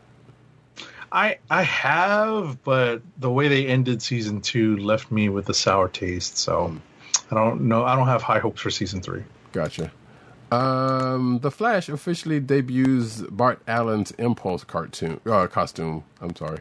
Uh, the, the CW shared the first look of Jordan Fisher's Bart Allen sporting his Impulse costume ahead of the character's debut on the Flash, which I think probably should mention that I think there's a um a trade came out with some with a bunch of Impulse stuff this week from uh, DC. But anyway, um. The image features Fisher decked out in a classic red and white suit with yellow goggles, designed by Ocean Drive's Kate Main, in a pose that uh, homages Bart's return to the DC universe in 2018's The Flash number 50. Uh, this official release follows a leaked set photo of Impulse that began circulating in May, which is why this picture probably came out because it's like, oh, we can't just have that leak photo be be the thing that people people latch on to. I don't know. It is what it is. Next. It's kind of dorky looking, Yes. but at the same time, they couldn't have had him flex a little bit, just a little. I, I wasn't going to say that, but yes, you were right. No, I'm gonna say it. you know, shots fired.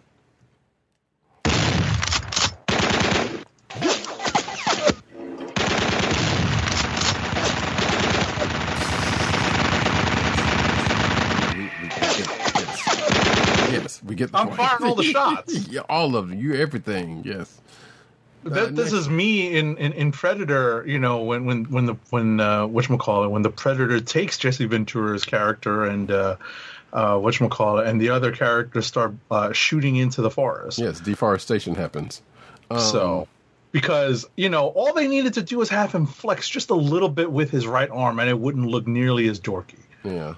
You know, because the original image is dorky. It's meant to be dorky. Right. It kind of. just a little bit of a flex would have helped. Right. It it kind of looks like he was uh, like it was one of those uh, um, commercials for the toy, uh, or for the for the you too can dress up as Impulse. Yay! It's just, eh, goodness. All they need to do is just a little tweaking. But anyway, Just a little. yeah. But anyway, next up, uh, Jordan Calloway reacts to Black Lightning spinoff cancellation on CW. So the proposed series received a backdoor pilot in Black Lightning's final season. Um, so Jordan Calloway has reacted to the news that Painkiller, the proposed spinoff of the CW's Black Lightning, won't be moving forward with the network, as reported by Deadline. Calloway, who portrayed Khalil Payne, aka Painkiller, in Black Lightning and was scheduled to portray the character in a potential spin-off series, confirmed the news to his fans on Monday, the same day as the series finale of Black Lightning. Quote, Painkiller will not be going any further, so let's rip that band aid off now, he said in an IGTV post. He went on to express his heartfelt gratitude to his fans and supporters, as well as the cast and crew, and all those at the CW and Warner Media who afforded him the opportunity to even do a spin-off. And with all due respect to the actor, when I heard that there was a character named Painkiller, I was like, who? So And some people probably went to the um the Dark Horse character, or was it Dark Horse, or it was Painkiller Jane. yeah, S- yeah. Some people probably went to that character as opposed to I know because I know I did. Um, in both, I need to catch up on Black Lightning. Um, this I, I hear good things about it, and I know they did a doc- Doctor character swap. Weirdly enough, right right near the end of this uh, this season and series, so that was kind of weird. Um, but anyway, the CW officially makes DC's Naomi its newest superhero series, which means that it's got a series order. Um, excuse me.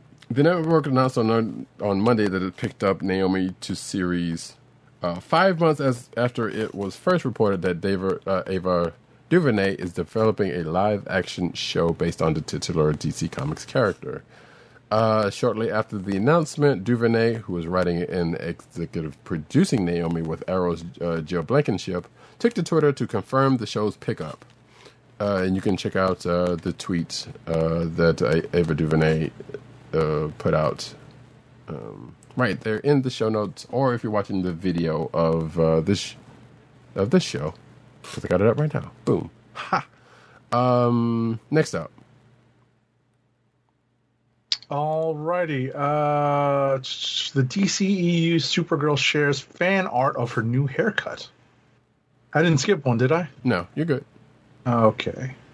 So, uh, the Flash star uh, Sasha Cali or Cal, no, I think it's Cali, who will play the first Latina Supergirl in the DCEU film, shares fan art featuring her new haircut and superhero costume. Um, the actor retweeted a post from 2D illustrator Linnea with the caption "Incredible" and a heart emoji. The fan art features Callie Supergirl floating through the sky in her blue superhero costume and red cape. Two days prior, Callie shared a photo displaying her new shorter haircut, which inspired the fan art. Okay, Yeah, there we go. And you see both of those right there. There's the, the, the fan art, and there's the her post. Uh, next up, Godzilla. Singular point uh, confirms U.S. Netflix release date, which I almost con- thought we already had this one out. But regardless, um, it has confirmed that it will be releasing on Netflix in the United States and other territories outside of Japan. Toho's Godzilla franchise has been stepping out in big ways lately. Um, I have not seen anything that would denote such a thing happening. I don't know what you're talking about. But anyway, uh, it's going to be streaming on Netflix globally on June 24th. Uh, this update does not come with a reveal of whether or not the series will be receiving an English dub release when it hits, but at least the announcement comes with an intense new look at Godzilla Singular Point, which you can check out um, in the article. Next. Alrighty, next up, uh, some box office news. The latest installment in Universal's uh, Fast series kicked off with apparently massive for COVID times $162.4 million in eight markets, including China, Korea, and Hong Kong. The ticket sales easily marked the best start for a Hollywood blockbuster since COVID 19 hit. Uh, it's an encouraging start to summer movie season, but I do have a little bit of uh, uh, an, an, underbelly to this, which is apparently the uh, the drop off because of not so great word of mouth in China. Uh, ticket sales was pretty st- uh, severe because a lot of that money was made in like the first few days, and then uh, a few more days out, there wasn't much repeat or new sales. So um, that's not the best sign, but it is also a fast movie. No pun I don't know what people expect to see in a fast movie. Yeah, yeah, agreed. Well, I mean, there are, there have been articles and saying that this was going to be the movie that was that was going to bring the box office back, that, that was going to bring movies back, and that's put a lot of pressure on this movie. I think we've said that before. We even from that when we saw that last trailer. Um, but it did some numbers overseas, so maybe it'll do something here when it comes out. I don't know, but that's a lot of pressure for this movie. And speaking of, take this next one, please. Sure, I actually listened to this podcast. So, Fast and Furious 9 director Justin Lin revealed the 1990 sitcom The Golden Girls and a sweeps month programming stunt sparked Fast 5, the series entry that took the franchise in a new direction. So, in a chat with Entertainment Weekly posted on Twitter, is actually a part of the EW Binge po- uh, podcast that uh, is highlighting the Fast series. Um, Lin showed a coffee mug with a drawing of Betty White as Golden Girl's character of Rose Nylund, saying inspiration for Fast Five. He's not kidding. What he said on the, uh, the podcast was that um, they had this thing called Hurricane Saturday Night, a crossover of the Golden Girls, Empty Nest, and Nurses, which aired November 9th, 1991. All three shows were on NBC and set in Miami, and all three episodes got hit by a hurricane. And all at the first time, and at the time, and it was the first time he was like, oh, they all exist in the same universe. So that was the inspiration for Fast Five. They brought back all the characters from the previous Fast movies. They all exist in the same universe. So that's the Golden Girls connection. I thought that was funny. I did too, and I was like, you know what, the man's got good taste. Who doesn't like? I thought that was funny. I listened to. I definitely recommend those podcasts because they deal with uh, uh, many of the lead characters. So they've had uh, Sean Boswell. You know, they've had um, uh, what you call it? They've had uh, uh, uh, Dom Toretto, and they've had uh, Now they've had Justin Lin. So I I want I I- I'm trying to remember who they're supposed to have upcoming for number four. Luda? No, I don't know. Um, but Golden Girl, you know what? It's it's crazy, but it also makes for some strange reason some complete sense. and also, who doesn't like Golden Girls? Anyway, crazy people. That's who. Uh, Snake Eye Star promises the film. What is it with you and uh, podcast name Binge? By the way, can we can we unpack that real quick? But anyway, uh, Snake Eye Star promises to the film is a step one to building a new GI Joe universe, quote unquote, the correct way. We'll see about that. Uh, Snake Eyes G.I. Joe Origins will be the start of a new G.I. Joe film universe, according to Henry Golding. Golding broke Oh, down. had, I was gonna say they already had Luda on to talk about Too Fast Too Furious. Oh, okay. Um, Golding broke down the film's first official trailer on comicbook.com, noting that uh, it was mind blowing, quote unquote, to be cast as a Ninja Commando. It's a character that we've all loved and we've all pretended to be on the playground, Golding said. Uh, we've all snuck around in the kitchen closet waiting to jump out at our brothers and sisters. Uh, it's amazing to think that we're going to have a new generation of kids fighting to be Storm Shadow or Snake Eyes on the playground, and I love that idea. I have weirdly wanted to go back and watch those other two movies, and thankfully I cannot find them anywhere. Actually, I can't find both of them. I think I can find one of them out there legally. That is the thing you should not want to do, folks. Neither one of those movies are great. The first one definitely. The second one's is kind of better, but not still not great. Ugh. Exactly. That sums it up right there. Next up, Season 4 of Star Trek Discovery started production in November 2020. While writing for the series is wrapped, filming still continues, and returning for the new season is comedian Tig Notaro. Notaro's character Jet Reno debuted in season 2 episode Brother and has been a recurring character since her debut. In a recent interview with the AV Club, Notaro confirms she's in Toronto reprising her role as engineer Jet Reno. The comedian enjoys balancing her stand up shows with her Star Trek role as the show schedule is surprisingly flexible. Okay. it's her name is kind of funny to me because there are two people that I know that that uh, that her that her names evoke uh, other people that I know on the internet for, which is it's kind of funny. But hey, okay, cool. Um, let me see. Mark Hamill reflects on his famous Star Wars Muppet Show appearance. Apparently, um, Mark Hamill shares memories of his time guest starring on the Star Wars episode of the 1980s Muppet Show. The Muppet Show. The episode is considered one of the classics for the series, and many praise the episode for mashing up two of the most uh, iconic franchises at the time. I remember that part because like he was on Pigs in Space, and I love that that, that bit they did. hey, it's on Disney Plus now, folks. You should watch it. I watched it. Mm-hmm. Totally.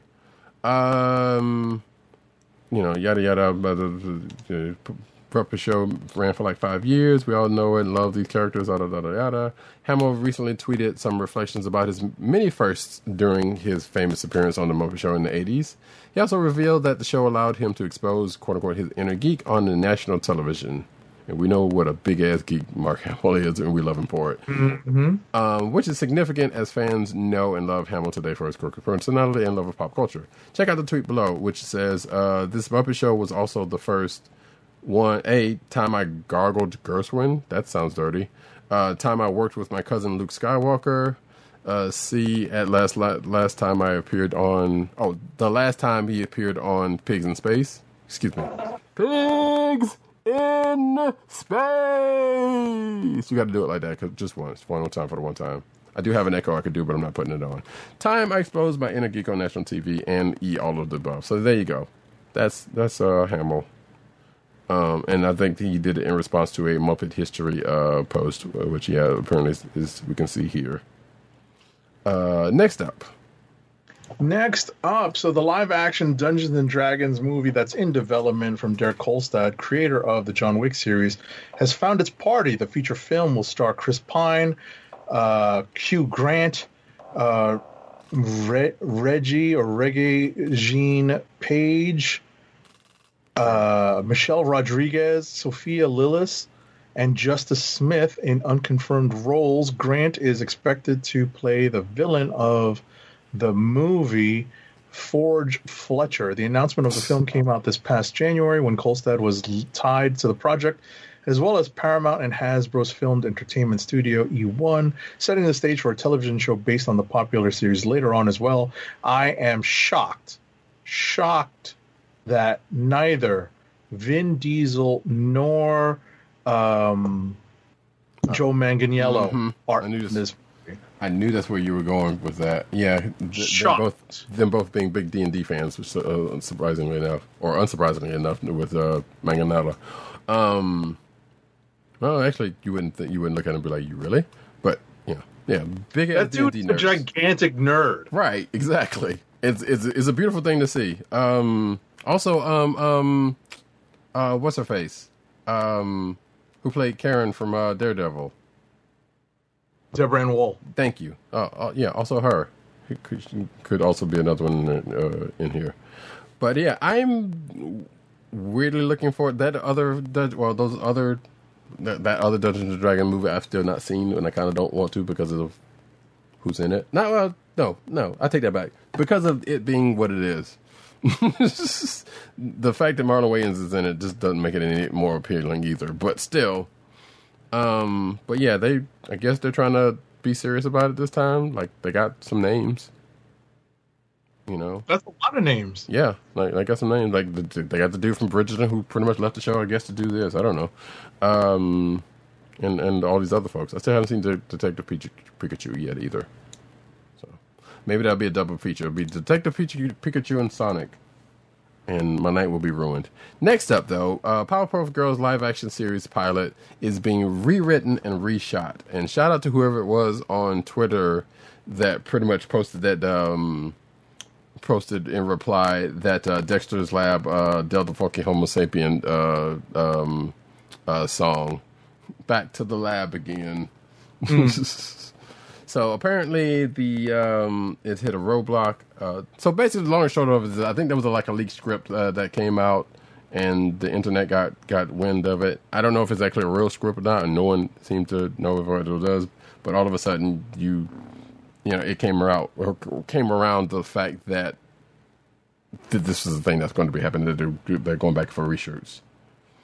Uh, bullied into doing shit right as it should be. Yeah, basically, yes. I mean, no one asked. Shout out to Shariah in the chat. What's up, Jazz? Um, uh, yeah, I don't. No one asked for this Powerpuff Girls thing. Um, but yeah, they needed to take it back from from from account. They needed to kind of take it back and see what's to, to do something different, especially with what some of the stuff that that uh, that leak script had in it. If that was actually and actually the true script, it was all buzzwordy and and stuff. It was kind of icky. Next up, I'll take your word for it. Uh, the first trailer has dropped for Karen Gillan's upcoming film Gunpowder Milkshake, and this thing uh, is loaded with some awesome and fun action-packed sequences to bring all the boys to the yard. This flick looks like it's good. Oh my god, what a bunch of hyperbole! Uh, ah, it looks good, but The yes, story takes place over the course of one night and follows three generations of women who fight back against those who would who could take everything from them in the mother of all action movies. The film stars Karen Gillan, Lena Headey, uh, Angela Bassett, Michelle Yeoh, Chloe Coleman, Carla Gugino, and Paul Giamatti. Gunpowder Milkshake was directed by Navot Papushado from a script he wrote with Ehud Lavski. Okay. yeah, it's gonna be on Netflix uh, on July fourteenth.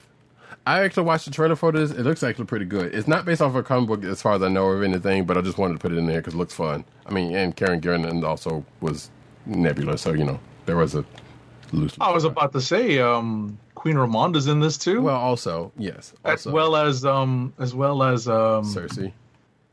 uh well no I'm trying to think I'm like what is Oh, she was, um, comic wise Oh, Michelle Yeoh, who was a Ravager. no no no no but uh, yeah she's a Ravager but I'm trying I was I was focusing on Lena Headey because I I didn't want to jump to say the Queen in 300 but um Oh, I went straight to, to um, Game of Thrones. So yeah I know but I wasn't I was trying to stay away from Game of Thrones because I was Sure. trying to stick to strictly comics Um, how about this? I it's not comics, but she did play um Sarah Connor.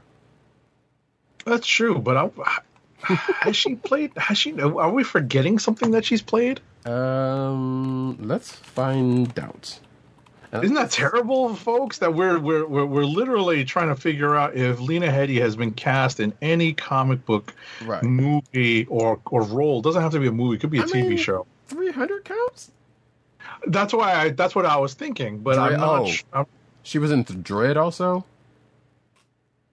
So technically, I guess that also counts. what are we forget? Are we really forgetting anything? Let me see. The Purge, Ter- Terminator, Grip Brothers Grimm, see, Jungle Book.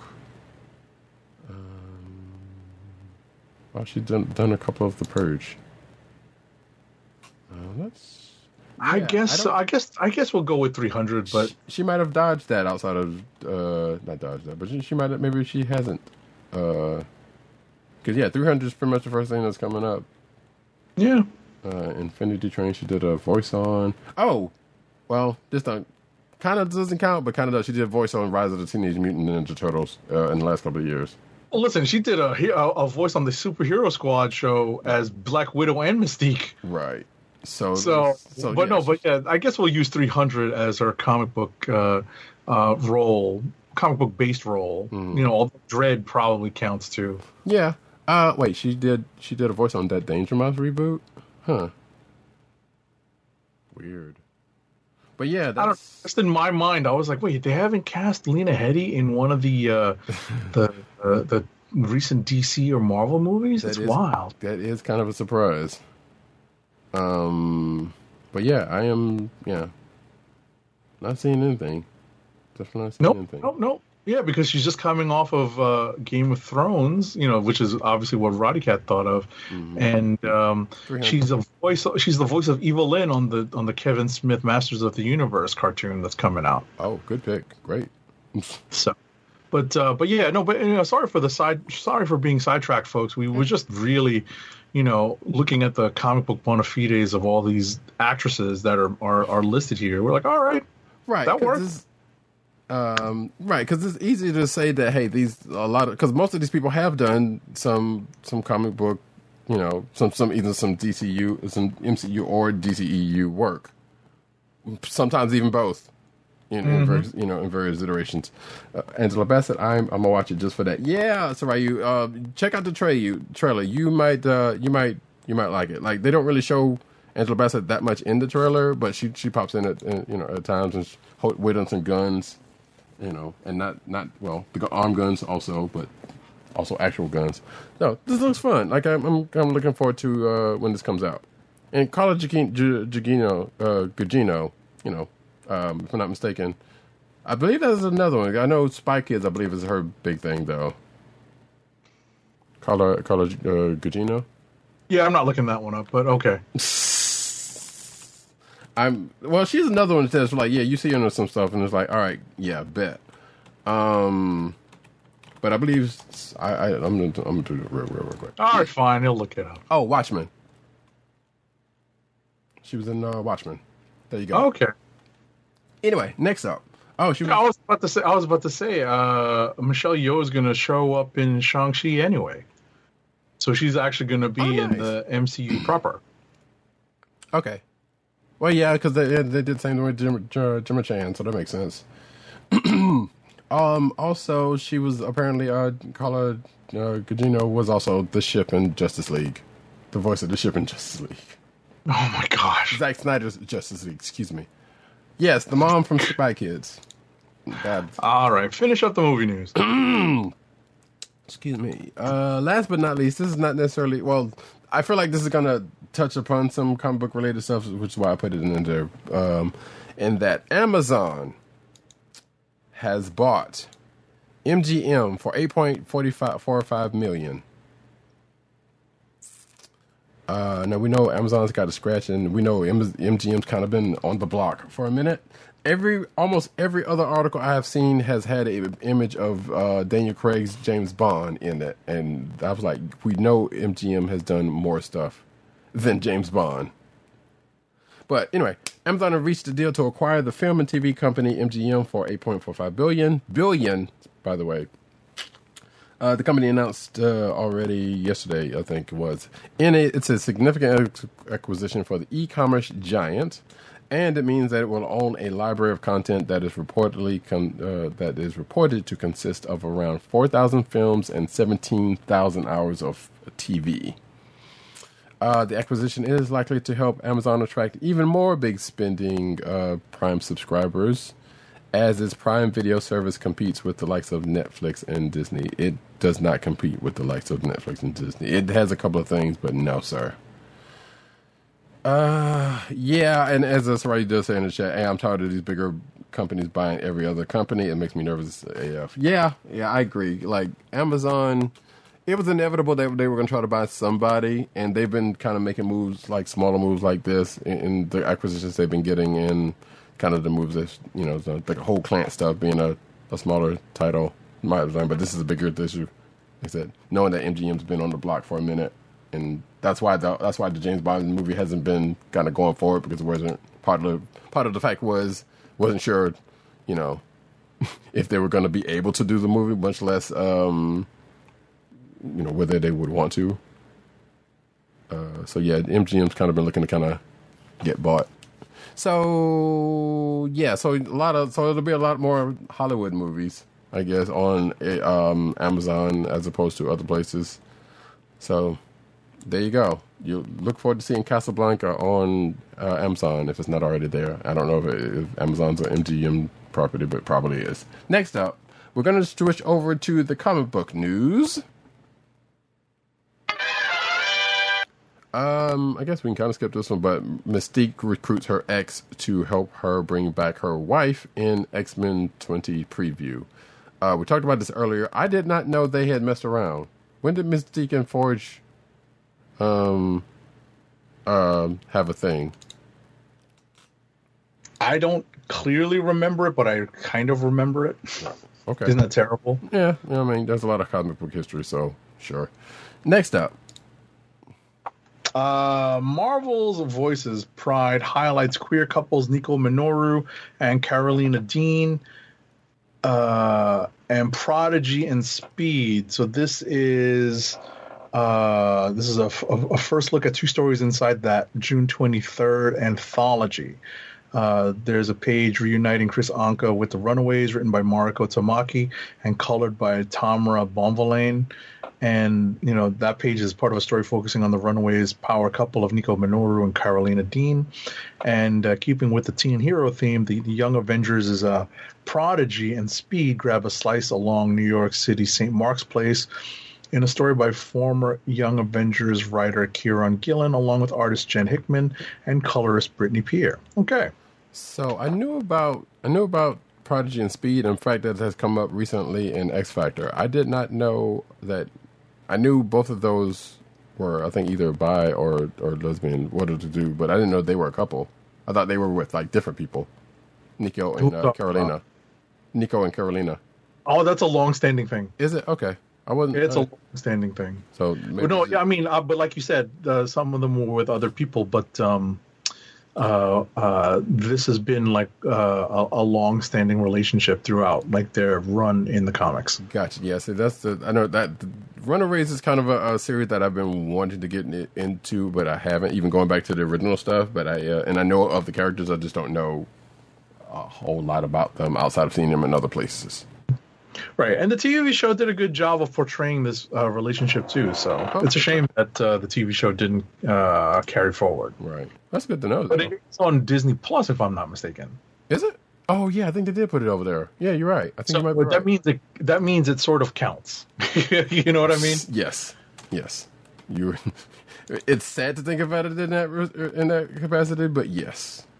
Because I don't think Cloak and Dagger's up there, and that's a giant shame. Well, that also might be from maybe some licensing with that show. Because I mean, I know the, there might be some They different. put it. I mean, that was on ABC Family, I think. So Right. that might be true, but it is also within their family. So maybe it's a matter of uh, it being available to stream on ABC Family. right. I don't know. I haven't looked at. I haven't looked that up in a while, but I did remember seeing Runaways on the Marvel page in uh, uh, what on Disney Plus. Right now, when they bring that MODOK show over, then I'll watch it. Because that's pro. Listen, that MODOK show is funny, and it? it's not in any sort of continuity. It's in its own continuity, so it, it, it's able to draw upon all sorts of things. Yeah, I want to watch it, but I don't want to get Hulu for it. That's a good reason to not watch it. you know. Um, so here's what Marvel is collecting for the upcoming Disney Plus show for Loki. I think we kind of talked. Well, we talked about another uh, collection that's happening, um, but this is pretty much you know the show's coming out, so they so they want to put some stuff out uh, along with it. Uh, the 2020 trade paperback collection of Daniel uh, Kibblesmith and Oscar Balzadula's uh, Loki series sold out in the last few days. Marvel has informed retailers that it's on back order, with a new printing expected to arrive July 21st, which is after the start of. Um, well, I think wait, Loki's probably gonna be over by that time. I'm thinking. Um, yeah, that's one week after the Loki TV series ends on July 14th. So, um, it looks like Loki, Agent of Asgard, the, colle- the complete collection is going to be collecting all 17 issues, uh, plus six other related issues.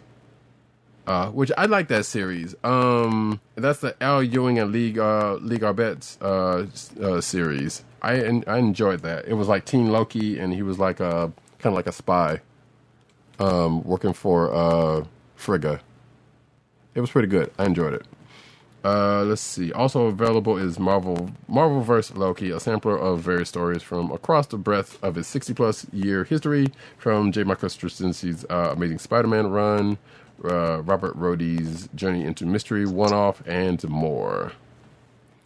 So let's see. On June 2nd, a week before June, the before Loki starts, uh, which is next week, the first four issues of 2010 Loki series by Robert um, Aguirre Sacasa, Sacasa, yeah, and Sebastian Fiumara. I'm sorry if I'm butchering these names. Are collected into in a quadruple sized comic book called The Trials of Loki, Marvel Tales Number One, and also what the the Lady Loki uh, stuff. Uh, uh, Loki, Mistress of uh, Mischief, which is coming going to be out July 14th. And but we already talked about that also. Uh, and I guess you can kind of because this article mentions that, that Thor and Loki Double Trouble um, miniseries that is go- currently going on now, which I think is going to be in trade by the time it ends. Uh, well, after it ends, looks like September first. So, and that seemed kind of that's kind of fun. The first couple of issues that I read.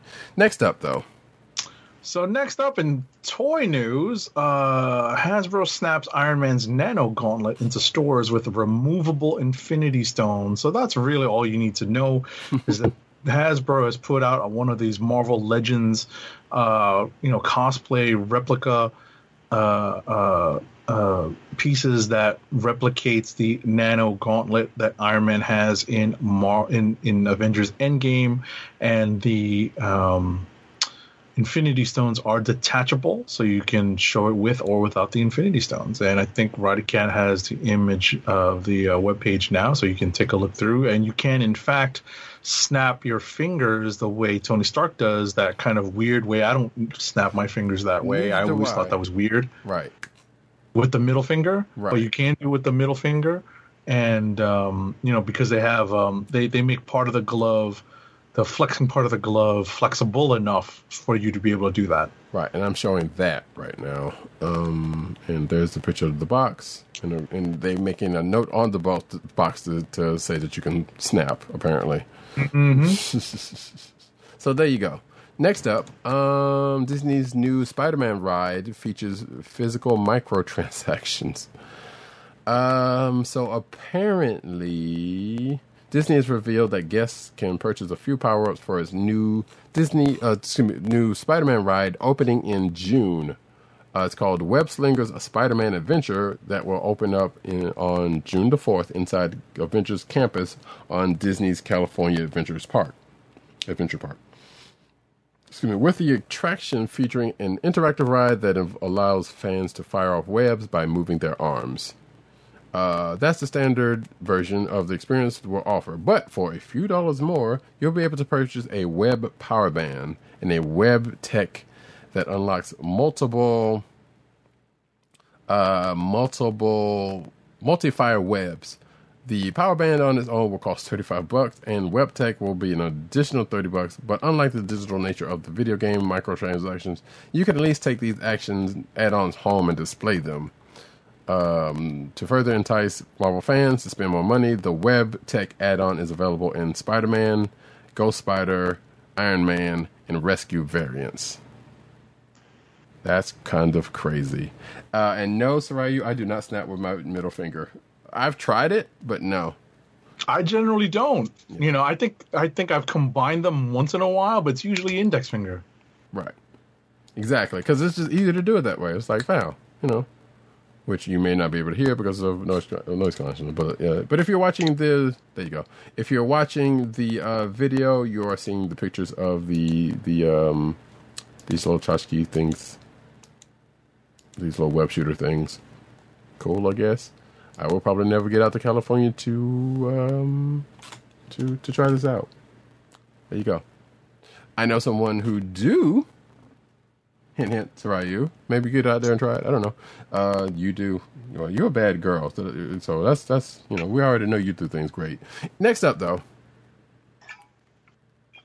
Next up, Mondo unleashes its cool Masters of the Universe Hordak action figure.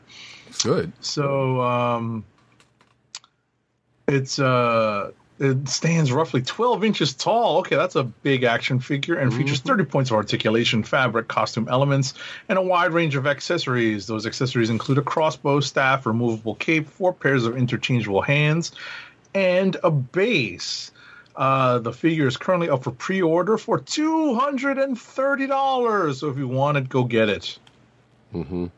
The evil forces of Hordak. You can, you know, do that with your mouse too, also. But yeah, there you go. That's all the stuff that comes with him. They even got him in a nice pose where he's like, "Huzzah!" Um, have I've not been big on Masters of the Universe figures. Some of them I would like. I think I may have may have had one or two of them. Hordak was never one of them, much less Skeletor. That's a lot of money. But to be fair, it's also a lot of a lot of a lot. Next up, though, uh, MJ Rodriguez writing and directing her own comic and would play Elektra, um, which is kind of funny considering who she plays against in Pose. Anyway, um, uh, MJ Rodriguez is an actress and singer best known for her roles as Blanca Rodriguez uh, Evangelista in the television drama Pose. She's also known for her performance as Angel in the 2011 revival of Rent, for which she won a 2011 Clive Barnes Award. Uh, she recently appeared on a late show with Stephen Colbert, where she talked about naming her stage uh, name after MJ, after the character of Mary Jane Watson, um, which I wasn't sure about that, so I was kind of wondering. Uh, she told Stephen that she has dreams of playing the comic book character Elektra Natchios in any new Marvel adaptation of her comic books uh, and that she was a fan of Marvel Comics after stealing her uncle's copies until he took her to. I mean, until he took her to a comic book shop. Actually, I love MJ uh, Rodriguez. She's she's she's dope. Um, No offense. uh, indeed, she has plans to create her own comic book, showing Colbert some of her in designs for her new character. As you can see, we're going through name changes. Uh, she says, as quote, um, I don't know what I'm going to name her. It was either Nivea or Patience. I've been building her up. She's been kind of like me. She's this misunderstood girl in the world. She has a lot of, uh, she has a lot, obviously, that's stacked against her, but she beats the odds. I'm like 26 pages in. I'm almost done with the second draft. Um, so I'm really happy with it. Um, and I'm not saying this as a, as a making it a point uh, as a point, but MJ Rodriguez is a also a trans actress. Um, what else does it says here? Let me see.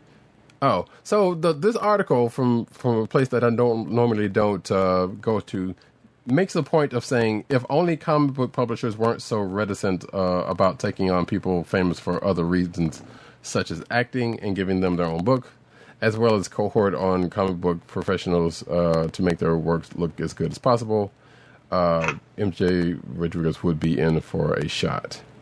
Which we know for a fact that they kind of do. Like, there's a lot of people that have done other. Well, not a lot. There has been a few people that have done other things outside of actually writing comic books for a living that have gotten to write comic books. There are some who have taken it upon themselves and started their own company. Like, um, shout out to DMC, you know. So, Yeah, it's not saying that it don't happen because it very much do. I don't know what, what this person is talking about.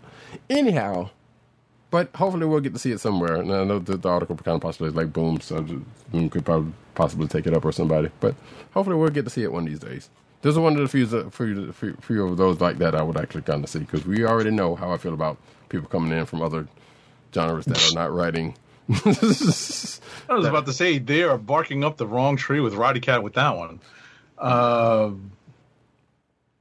Mhm. Next up, you know, Roddykat holds a completely opposite view on how these people, on how how several creators get their start in comics. I mean, Um, you know, So the Man of Steel will fight the main man in the upcoming fight comic Superman versus Lobo. Speak of the devil and the devil appears. Mm-hmm. Writers Sarah Beattie and Tim Seeley are partnering with artists Mirka, Mirka Andolfo and Arif Prianto for three oversized issues pitting the last Czarnian Lobo against the last Kryptonian, Superman at the behest of the DC Omniverse's biggest social media celebrity, Newman. And I love that they actually insert this in here. Never heard of him. That's the problem. Who? So apparently, Newman is uh, God clogging all social channels, and he does not take kindly to attention going to Superman and Lobo.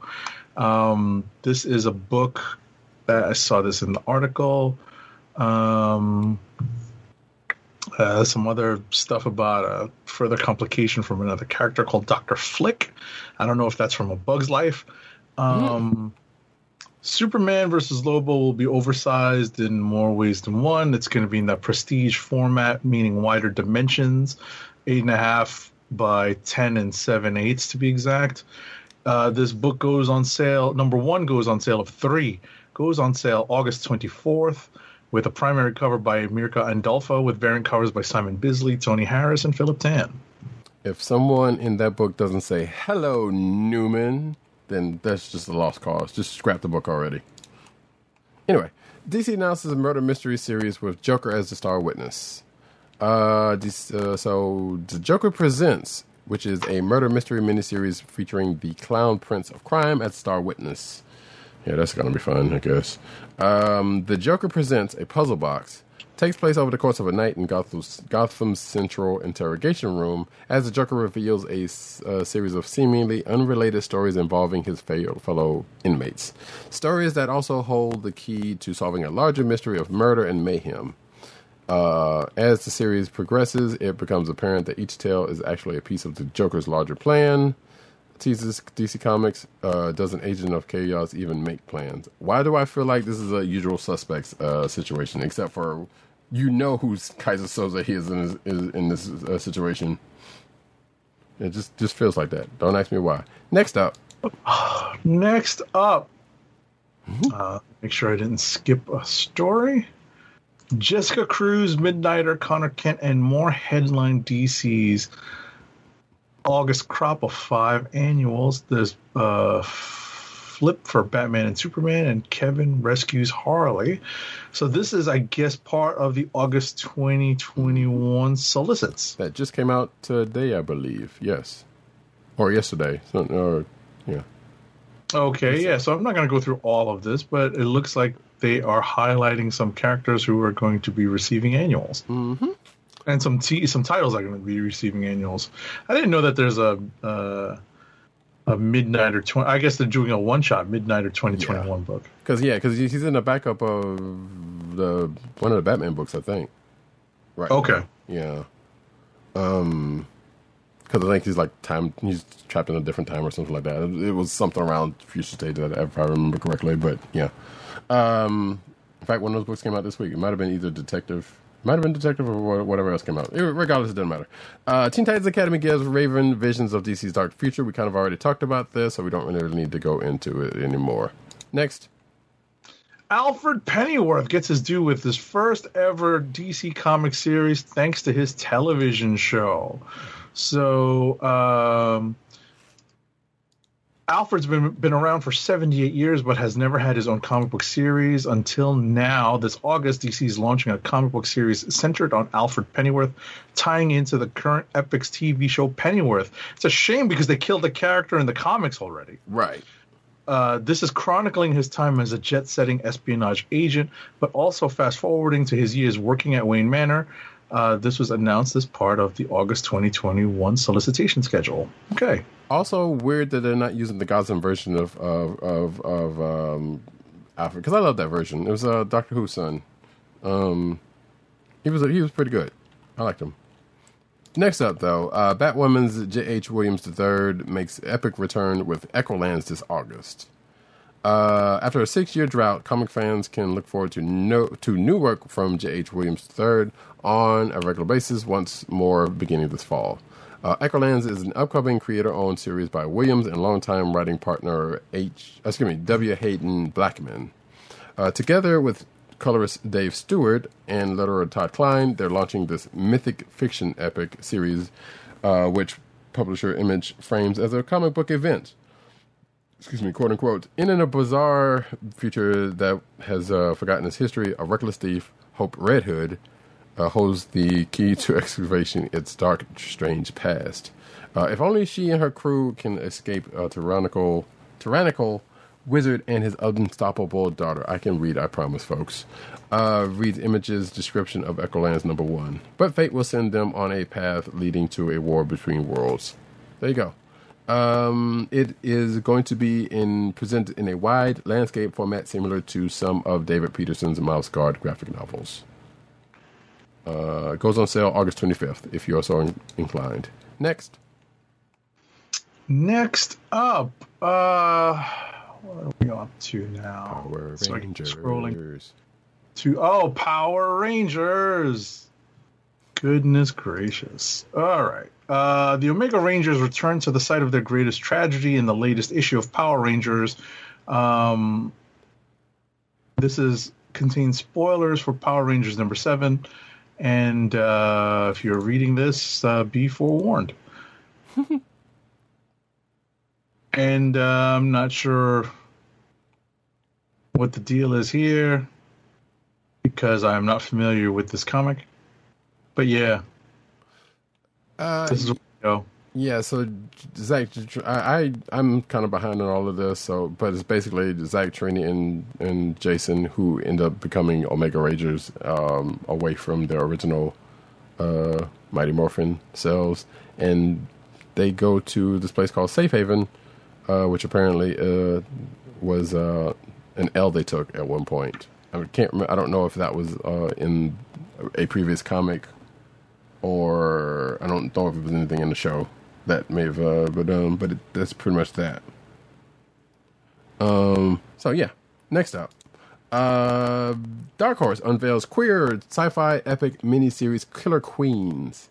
Uh, comic book writer David M. Booher uh, from Alien Bounty Hunter, artist Claudia Balboni, Fair Lady, colors Harry Saxon, Vagrant Queen, and letterer Lucas Gattoni, uh, Libestros, I guess, have teamed up for a new four-part miniseries at Dark Horse called Killer Queens. The comic is described as a queer sci-fi epic from an odd LGBTQ team that aims to tackle issues like love, xenophobia, and fascist dictatorships. Uh, meet Max and Alex, two gay reformed intergalactic assassins for hire on the run. The former boss, a fluffy monkey with a jetpack, is hot on their tail to take them back uh, to take back his stolen ship. Even reformed assassins have to eat, so they have to take a mission from Alex's old flame, uh, your standard no-kill, casualty-free kidnapping recovery from a nearby moon. Only complication: half the moon is being is ruled by a fascist dictator hostile to foreigners. They're the killer queens, so what could go wrong? And that is the series, uh, and it will be out August 18th if you are wanting to get your hands on that. Next. Next up, Peach Momoko's Horizon Zero Dawn covers get a poster portfolio. Currently set for a fall release, images from Titan Comics' Horizon Zero Dawn portfolio reveal Aloy and Talanah targeting various enemies. Um, Oh, that's cool. yeah, I'm like it's art. It's a poster portfolio that she's putting out. That's cool for this for this uh, for this title. Okay. Yeah, Peach Mokoka does some nice art. Uh, we have seen her Demon Day stuff rec- most recently, and you know some other stuff she's been doing. So that's cool. This poster portfolio will be available to purchase on September 7th. So cool. Um, Life is Strange character Max Caulfield returns, and True Colors de- debuts early in Coming Home number one preview. Uh, so Max. So if you don't, folks don't know, uh, Life is Strange is a video game series, uh, and the main protagonist, of the the main, well, the, the first one, I guess you could say, is Max Caulfield. Um, and now she is going to get a comic book apparently. Um, or returning, because unless there was a Life is Strange comic book before this that we didn't know anything about, which probably is likely. But it says Max Caulfield and the characters of the original Life is Strange return in July 7th with the new Life is Strange Coming Home comic book series. But we now know that it'll also feature the debut of the lead character from the next game, Life is Strange True Colors. Okay, there we go. So it's pretty much tying the two, I guess, together. Uh, that's right. Two months before Life is Strange True Colors uh, game debuts on September 10th, Alex Chen will make his debut in comic books. Chen will star in the backup strips in all four issues of Life is Strange Coming Home comic book series, in addition to the long running arc uh, following Max and her friends from the original game. Um, Max's attempt to return home enters a thrilling new phase, reads Titans Comics' uh, description of Life is Strange Coming Home number one. A shocking discovery offers unexpected hope, and the epic cross country trip with Chloe and Rachel reveals a new ally. I guess spoilers for Life is Strange, because I, I'm almost certain it may not depending on how you play it, it doesn't necessarily roll out like that. Uh, but this is going to see Life is Strange coming home number one of four goes on sale July 7th, and a collection will be is scheduled for uh, November 2nd. Next, Next up, uh, Star Wars: The Empire Strikes Back 40th Anniversary Special explores Boba Fett's origins. Um, the or- his origin and costume get the spotlight in exclusive photos and an ex- and an, and an extract from Star Wars: The Empire Strikes Back 40th Anniversary Special, written by our very own Tim Dog 98 um, uh, over at CBR. Uh, fans are soon going to get the chance to learn the origins behind Boba Fett's creation and costume in Titan Comics' Star Wars The Empire Strikes Back 40th Anniversary Special. CBR has six exclusive photos of Boba Fett from this special, along with an extract from the deluxe special edition releasing in June.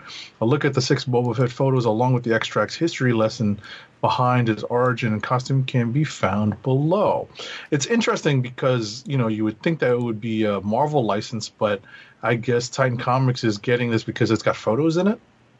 yeah, I guess so. Well, and also it's also weird because we know IDW is doing those uh, Star Wars Adventures books, which is the all ages books, and they do a lot of other Marvel stuff, which are for all ages books. So there's there's some weird. There's always some weird. um Yeah, I mean they're dividing rights. up the licensing, you know, uh, I guess to you know so that it's not completely exclusive. Right. um, because you know the Lucasfilm stuff is still kind of its own entity under the Disney banner. Right. Uh, Star Wars: The Empire Strikes Back 40th Anniversary Special is priced at twenty four ninety nine and goes on sale in June from Titan Comics. I feel like Titan does like kind of this type of stuff. I know the other other thing I know Titan from is like the James Bond stuff. So there is they definitely are into some some license uh things. Um I can't remember. There's probably something else we may have read that we didn't know that probably had to grab on our own. That's from Titan. I don't know. Either way, um, last but not least, uh, Pullbox, the online comic pull list service. I was about to say you should press. Uh, you should update your sheet. What? What happened? Oh, did you? Did you? Did you add something? I had one last story. Oh, actually, I did too, but I didn't actually add it um because I just wanted to, to do something. Okay, yeah, I'll put this in here then. In that case, you do this next one. Uh, because because the one I had is is a probably is definitely not one I want to save for next week. Anyway, uh, do you want to watch your orders and subscriptions at your local comic book store without calling or making a physical trip? Now you can. Uh, with the on the new online poll service from the leading comic book distributor Diamond called Pullbox, launching June seventh. Uh, originally announced three years ago, and I feel like I remember us talking about this. Um, Diamond's Pullbox is an online service that will allow comic book fans to manage their pre-orders and subscriptions with their local comic book store. And here's the caveat, which you should expect if your comic book store signs up for that for it. That is, um, Right. I'm pretty sure this is similar to a service that uh, Diamond used to have. Because I feel like we talked about that also, like a way way long ago. I don't know if Diamond had one. I think this is. I honestly think this is Diamond's first foray into computerized Right. pull lists. But there was Prior one. this, Comixology had one. Right. Prior to this, yeah. you know, and they were bought out by Amazon. Right. Now people do use League of Comic Geeks also if uh, the the store signs up. Mm-hmm. So this is all dependent upon and, and and ladies and gentlemen and you know boys and girls, uh, children and folks of all ages. If you are out there and you're looking to sign up for a pull list at your local comic shop, speak to them first. Ask them what they're participating in. If they are going to do something computerized, find out which one is easiest for you and see if you're able to do to work with it because it is so much easier to do things. I, I miss the Comixology pull list. That was Me awesome. too. Yeah, it was great. I I also miss it. Man, it was so good. And then they split it, kind of sort of split it off in two, and it was like there was this one part about it and this other thing. But it, outside of that, but yeah, I love that joint. That joint was so great. So you know, it's been a while since uh, there's been anything really effective to take its place, and I think Diamond totally dropped the ball with this. It took them way too long to implement this. Three years is too long Not a, uh, yeah. uh, to do this. Not only that, but there's another issue. Uh, it's from Diamond, and the issue is not that. Is the issue is that uh, I'm pretty sure this is probably not going to have the DC stuff because didn't DC pull away from Diamond? Yeah, more likely than not. We don't know exactly how this is all going to work.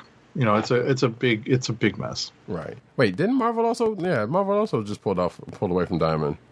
Right, but uh, Marvel's still going to be going uh, through Penguin, and then Diamond's going to be getting it from Penguin. So Right. what changes is the discount for the retailers. Right.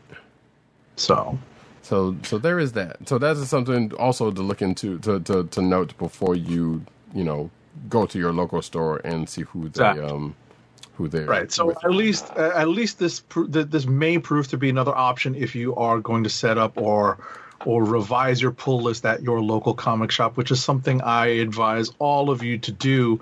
Um, some some comic shops requ- uh, require that you have at least like a minimum of like three pulls, I think, so so that they'll maintain it. They won't just you know create a pull list if you have like one book. Right. But you know, so long as you're pulling like three books or or five, I don't. You know, some, sometimes the limits change depending on the store, but just ask them about it. They'll be more than willing to help you out. that is true. Um, and now this is yours. Yes, last but not least, if Roddykat pulls this up onto the display, Yep, we it. can go through this article from today's Hasbro Fan First Thursday because of the holiday weekend. So, uh, as a result of this holiday weekend coming up, Memorial Day weekend coming up, Hasbro moved its Fan First Friday announcements into Fan First Thursday, and it was out earlier today um, or at least as, as the day of this taping. So the first thing that they announced was a new Age of Apocalypse wave of uh, Marvel Legends. Um, they are, you know, different figures, obviously, from the ones that came out in the previous wave of um, of uh, uh, Age of Apocalypse of Marvel Legends. So there's a new wave of figures. But the first wave, the first figure I think that's in the scroll on the webpage is the new uh, Spider-Man 2099, which is going to be put out on um, uh, retro carding. And uh, if you didn't catch the Spider-Man 2099 that came out several years back now, uh, this is your chance to do it. It's a nice little figure. I think it's a li- I think it's a different figure. Uh, it's a, a more slim figure this time around, but I'd have to double check the old one to make sure. Uh, next up, as you scroll down, you see the X Men, the next X Men Age of Apocalypse wave with the um, Colossus build a figure um, included. So you have a Sabretooth, a Magneto, Rogue, Iceman, Legion, who of course is the uh, catalyst for Age of Apocalypse, Cyclops, and Shadowcat with her uh, detachable adamantium claws, which is cool. That road looked weird. A lot. Well, because remember, uh, the art during this time was uh, Madureira. Oh, So I think right. they're using a lot of the Madureira um, art for some of these designs. Mm-hmm. Gotcha. Shout out to Joe Mad, I guess. Um. Yep. And I'm scrolling through the pictures right now. Right. So you know, I'm going to allow Roddykat to scroll down. You can you can see what these figures look like. But the last thing I wanted to to to to, to see to, to show Roddykat because they are they do have the retro line, right, which is the the three and three quarter inch. Mm-hmm. But, but the last you see that image of, of the, the coming soon. Yes. With uh, U.S. Agent and Spidey and you know. Right. No, but you see the no, but above that. You Oh see yeah, that, yeah. I saw the with Tigra. Yeah. Exactly. That's what I wanted Roddykat to see because um, this is what the new Tigra sculpt looks like. Um, if you actually uh, go past the um, the uh, three and three quarters, you'll get another image of uh, uh, the old Tigra that Hasbro did when they first acquired the license from Toy Biz, and then the same image with uh, uh, the new sculpt of Tigra from the screen cap uh, of the uh, the Hasbro um, Fan First Thursday video, so you can see what the new sculpt will look like. It's pretty cool. Yes.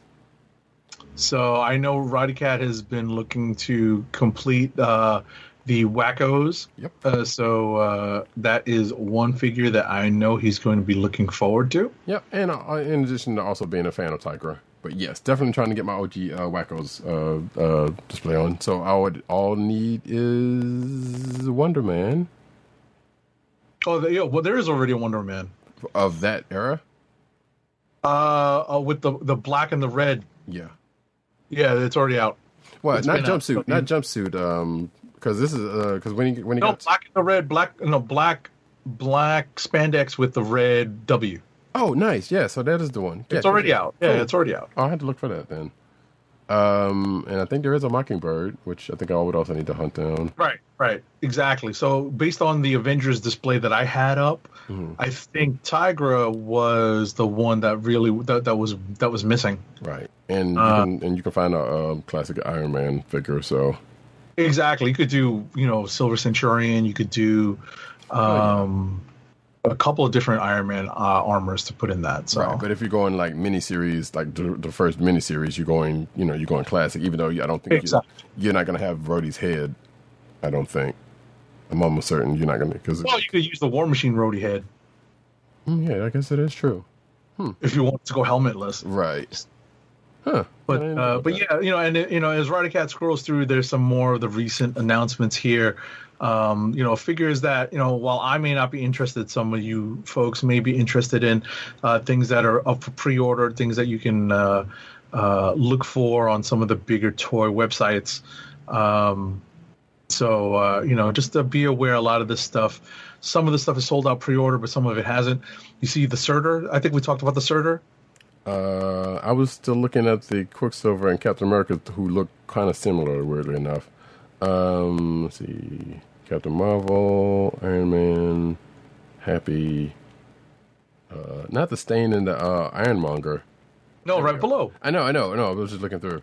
Um, yeah, I did see that, but I didn't. I was like, wow, they did. They actually did a Stane Ironmonger. Yeah. Mm-hmm. Mm-hmm. From the So that's Sur- right. So that Surtur that's underneath is like 13 inches tall. It's like fifty dollars. okay, that's not terrible. It's not bad. Yeah, I was about to say for the size of the figure you get, that kind of makes sense. Yeah.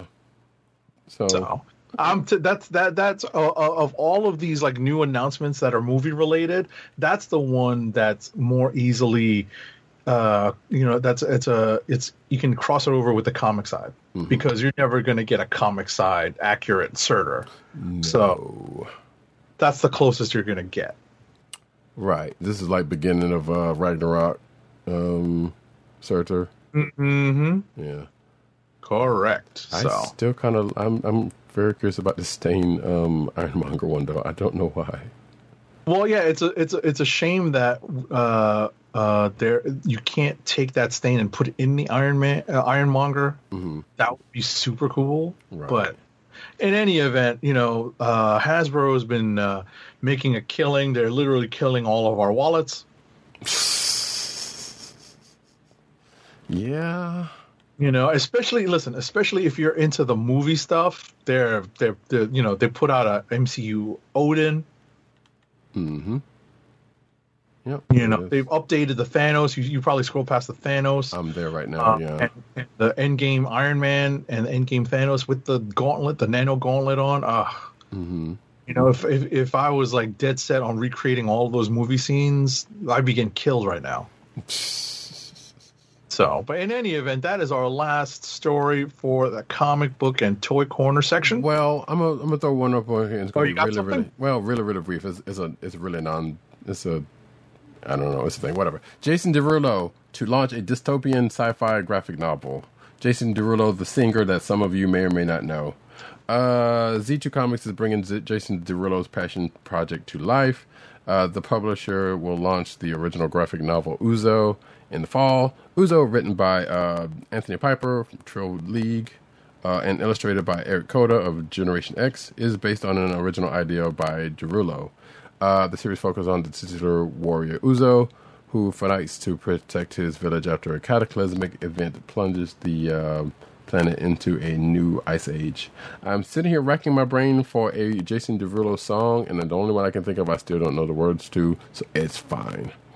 Uh, but according to him, I guess I've been working on quote unquote. I've been working on bringing Uzo to life for years. So according to he says, from writing scripts to skits on TikTok. So so blessed to have worked with a dream team of creators to bring the best version of Uzo to you. Derulo said in a statement. So, yay. Right. And my golden age hip hop self is like, who? Yeah, I mean he's he's he, he is of the Just Dance generation of the last say ten years or so. Um, kind kind of a, I want to say kind of a Chris Brown Usher type, I, I guess. Okay. Sure, we'll we'll leave it at that. But regardless, uh, that folks is the is it for the news, and this is the end of the comic book chronicles. But first, an ad read. Our last ad read of the night is for Winc, the personalized wine club. Winc is a world of wine delivered right to your door. From rosé to cabernet to torronté, Winc has over 100 styles of wine to discover. Have you ever tried an orange wine? Nope. Winc connects you to a world of exclusive wines tailored to your taste and delivered directly to your door. Winc delivers four bottles of wine to you every month with free shipping. You can pick your own bottles or let Winc choose and match to your taste. It doesn't cost a thing to become a member, and you can skip or cancel anytime. And now the listeners of your of the Comic Book Chronicles can enjoy an exclusive discount of $20 off your first order. To place your first order with $20 off and to help keep our show free for you, go to our network website at cspn.us forward slash winc. That's cspn.us forward slash W-I-N-C. Winc Wines through CSPN. Do it today. And as we're coming to an end of another uh, comic book chronicles, I'd like to thank each and every one of you folks for coming out. Um, well, there's no announcements coming up, so we're just gonna say I have been Roddykat. You can find me at Roddykat on Twitter. You can find me at News Nerds Need on Twitter. I always was going to um, have a toy corner show and tell, but uh, it's probably not that appropriate, and I can do it next week when I actually unbox the said thing. Oh no. But if you've seen my Instagram story, you know what it is. Or my last Instagram story, you know what it is. Um, anyway, Roddykat, Twitter, uh, News Nerd Need, Twitter, CB Caps, Instagram. Agent underscore 70 on Twitter and Instagram. Uh, PCN underscore dirt on Twitter, Pop Culture Net on Twitter, popculturenetwork.com, and all those umbrella sites therein. And probably Byte doing comic book reviews uh, under comic reviews, no vowels. Maybe. One of these days I'll check. Probably not. Tim, D-O-G-G-98 on Twitter, the Osiris of this ish. Uh, you can find him at that, uh, Tim D-O-G-G-98. You can also find him at The Kliq Nation on Twitter. That's the K-L-I-Q-N-A-T-I-O-N. Or, and, or you can also find him at CB Chron, which is the Comic Book Chronicles um, Twitter account. Uh, you can also find him at Comic Resources. If you saw, we've uh, been showcasing a couple of his uh, articles that just so happened to get pulled. Uh, but comic book resources, uh, that's cbr.com. Go over there, check him out, uh, click on the stuff. He's over there writing his face off. I miss writing about geeky stuff. I feel like I want to get back into it for my own benefit. Um, because folks who might know I used to do it on my own thing. Anyway, uh, you can find this here podcast on the Cold Slither Podcast Network. That's cspn.us. Do it today. You can also find us on this on your podcast perusal place of choice, whether it be Google Play, Apple iTunes, aka Apple Podcasts, Spotify, or the Cold Slither Podcast Network SoundCloud page. Uh, you can also find here, us here every Thursday night, 9.30ish p.m. Eastern Standard Time, where we record live on either, well, on both, rather, uh, youtube.com slash the Kliq Nation and twitch.tv slash uh, comic book chronicles. And I'm thinking of trying to add, if I haven't already done it, DLive. Um, but more on that later. And with that, folks, um, be come back next week. We'll be here. Yeah. I was about to say, have a safe Memorial Day weekend. We thank the brave men and women who made the ultimate sacrifice and gave their lives uh, while serving in the U.S. military this weekend. Absolutely. That's. Just stay safe, stay hydrated. Um, if you're in a uh, part of the the um, country or a country that is having unbearably warm weather for this time of year, year uh, make sure you hydrate. Make And keep your masks on if you are not vaccinated, and even if you are vaccinated, I keep your mask on. Exactly. Whether you are vaccinated or not, keep the mask on. Wash your hands and all that kind of good mess. Um, definitely keep yourself safe. It's because we are going into con season and our cons still going on, and we want y'all to be Right. safe. People are going to be wilding this weekend, so you know, stay safe, folks. Absolutely. Uh, and with that, folks, this has been. Oh, I was going to say also uh, headphones. Uh, wipe your headphones with alcohol. Get some coverings for them. It's hot. If you're wearing headphones for any length of time or earbuds, especially earbuds, good God. Um, wipe them things on with some alcohol for the love of God. Mm, mm, mm, uh, but anyway, and with that, folks, this has been the Comic Book Chronicles. Peace. Peace. One. My time is up. Peace out to Brooklyn.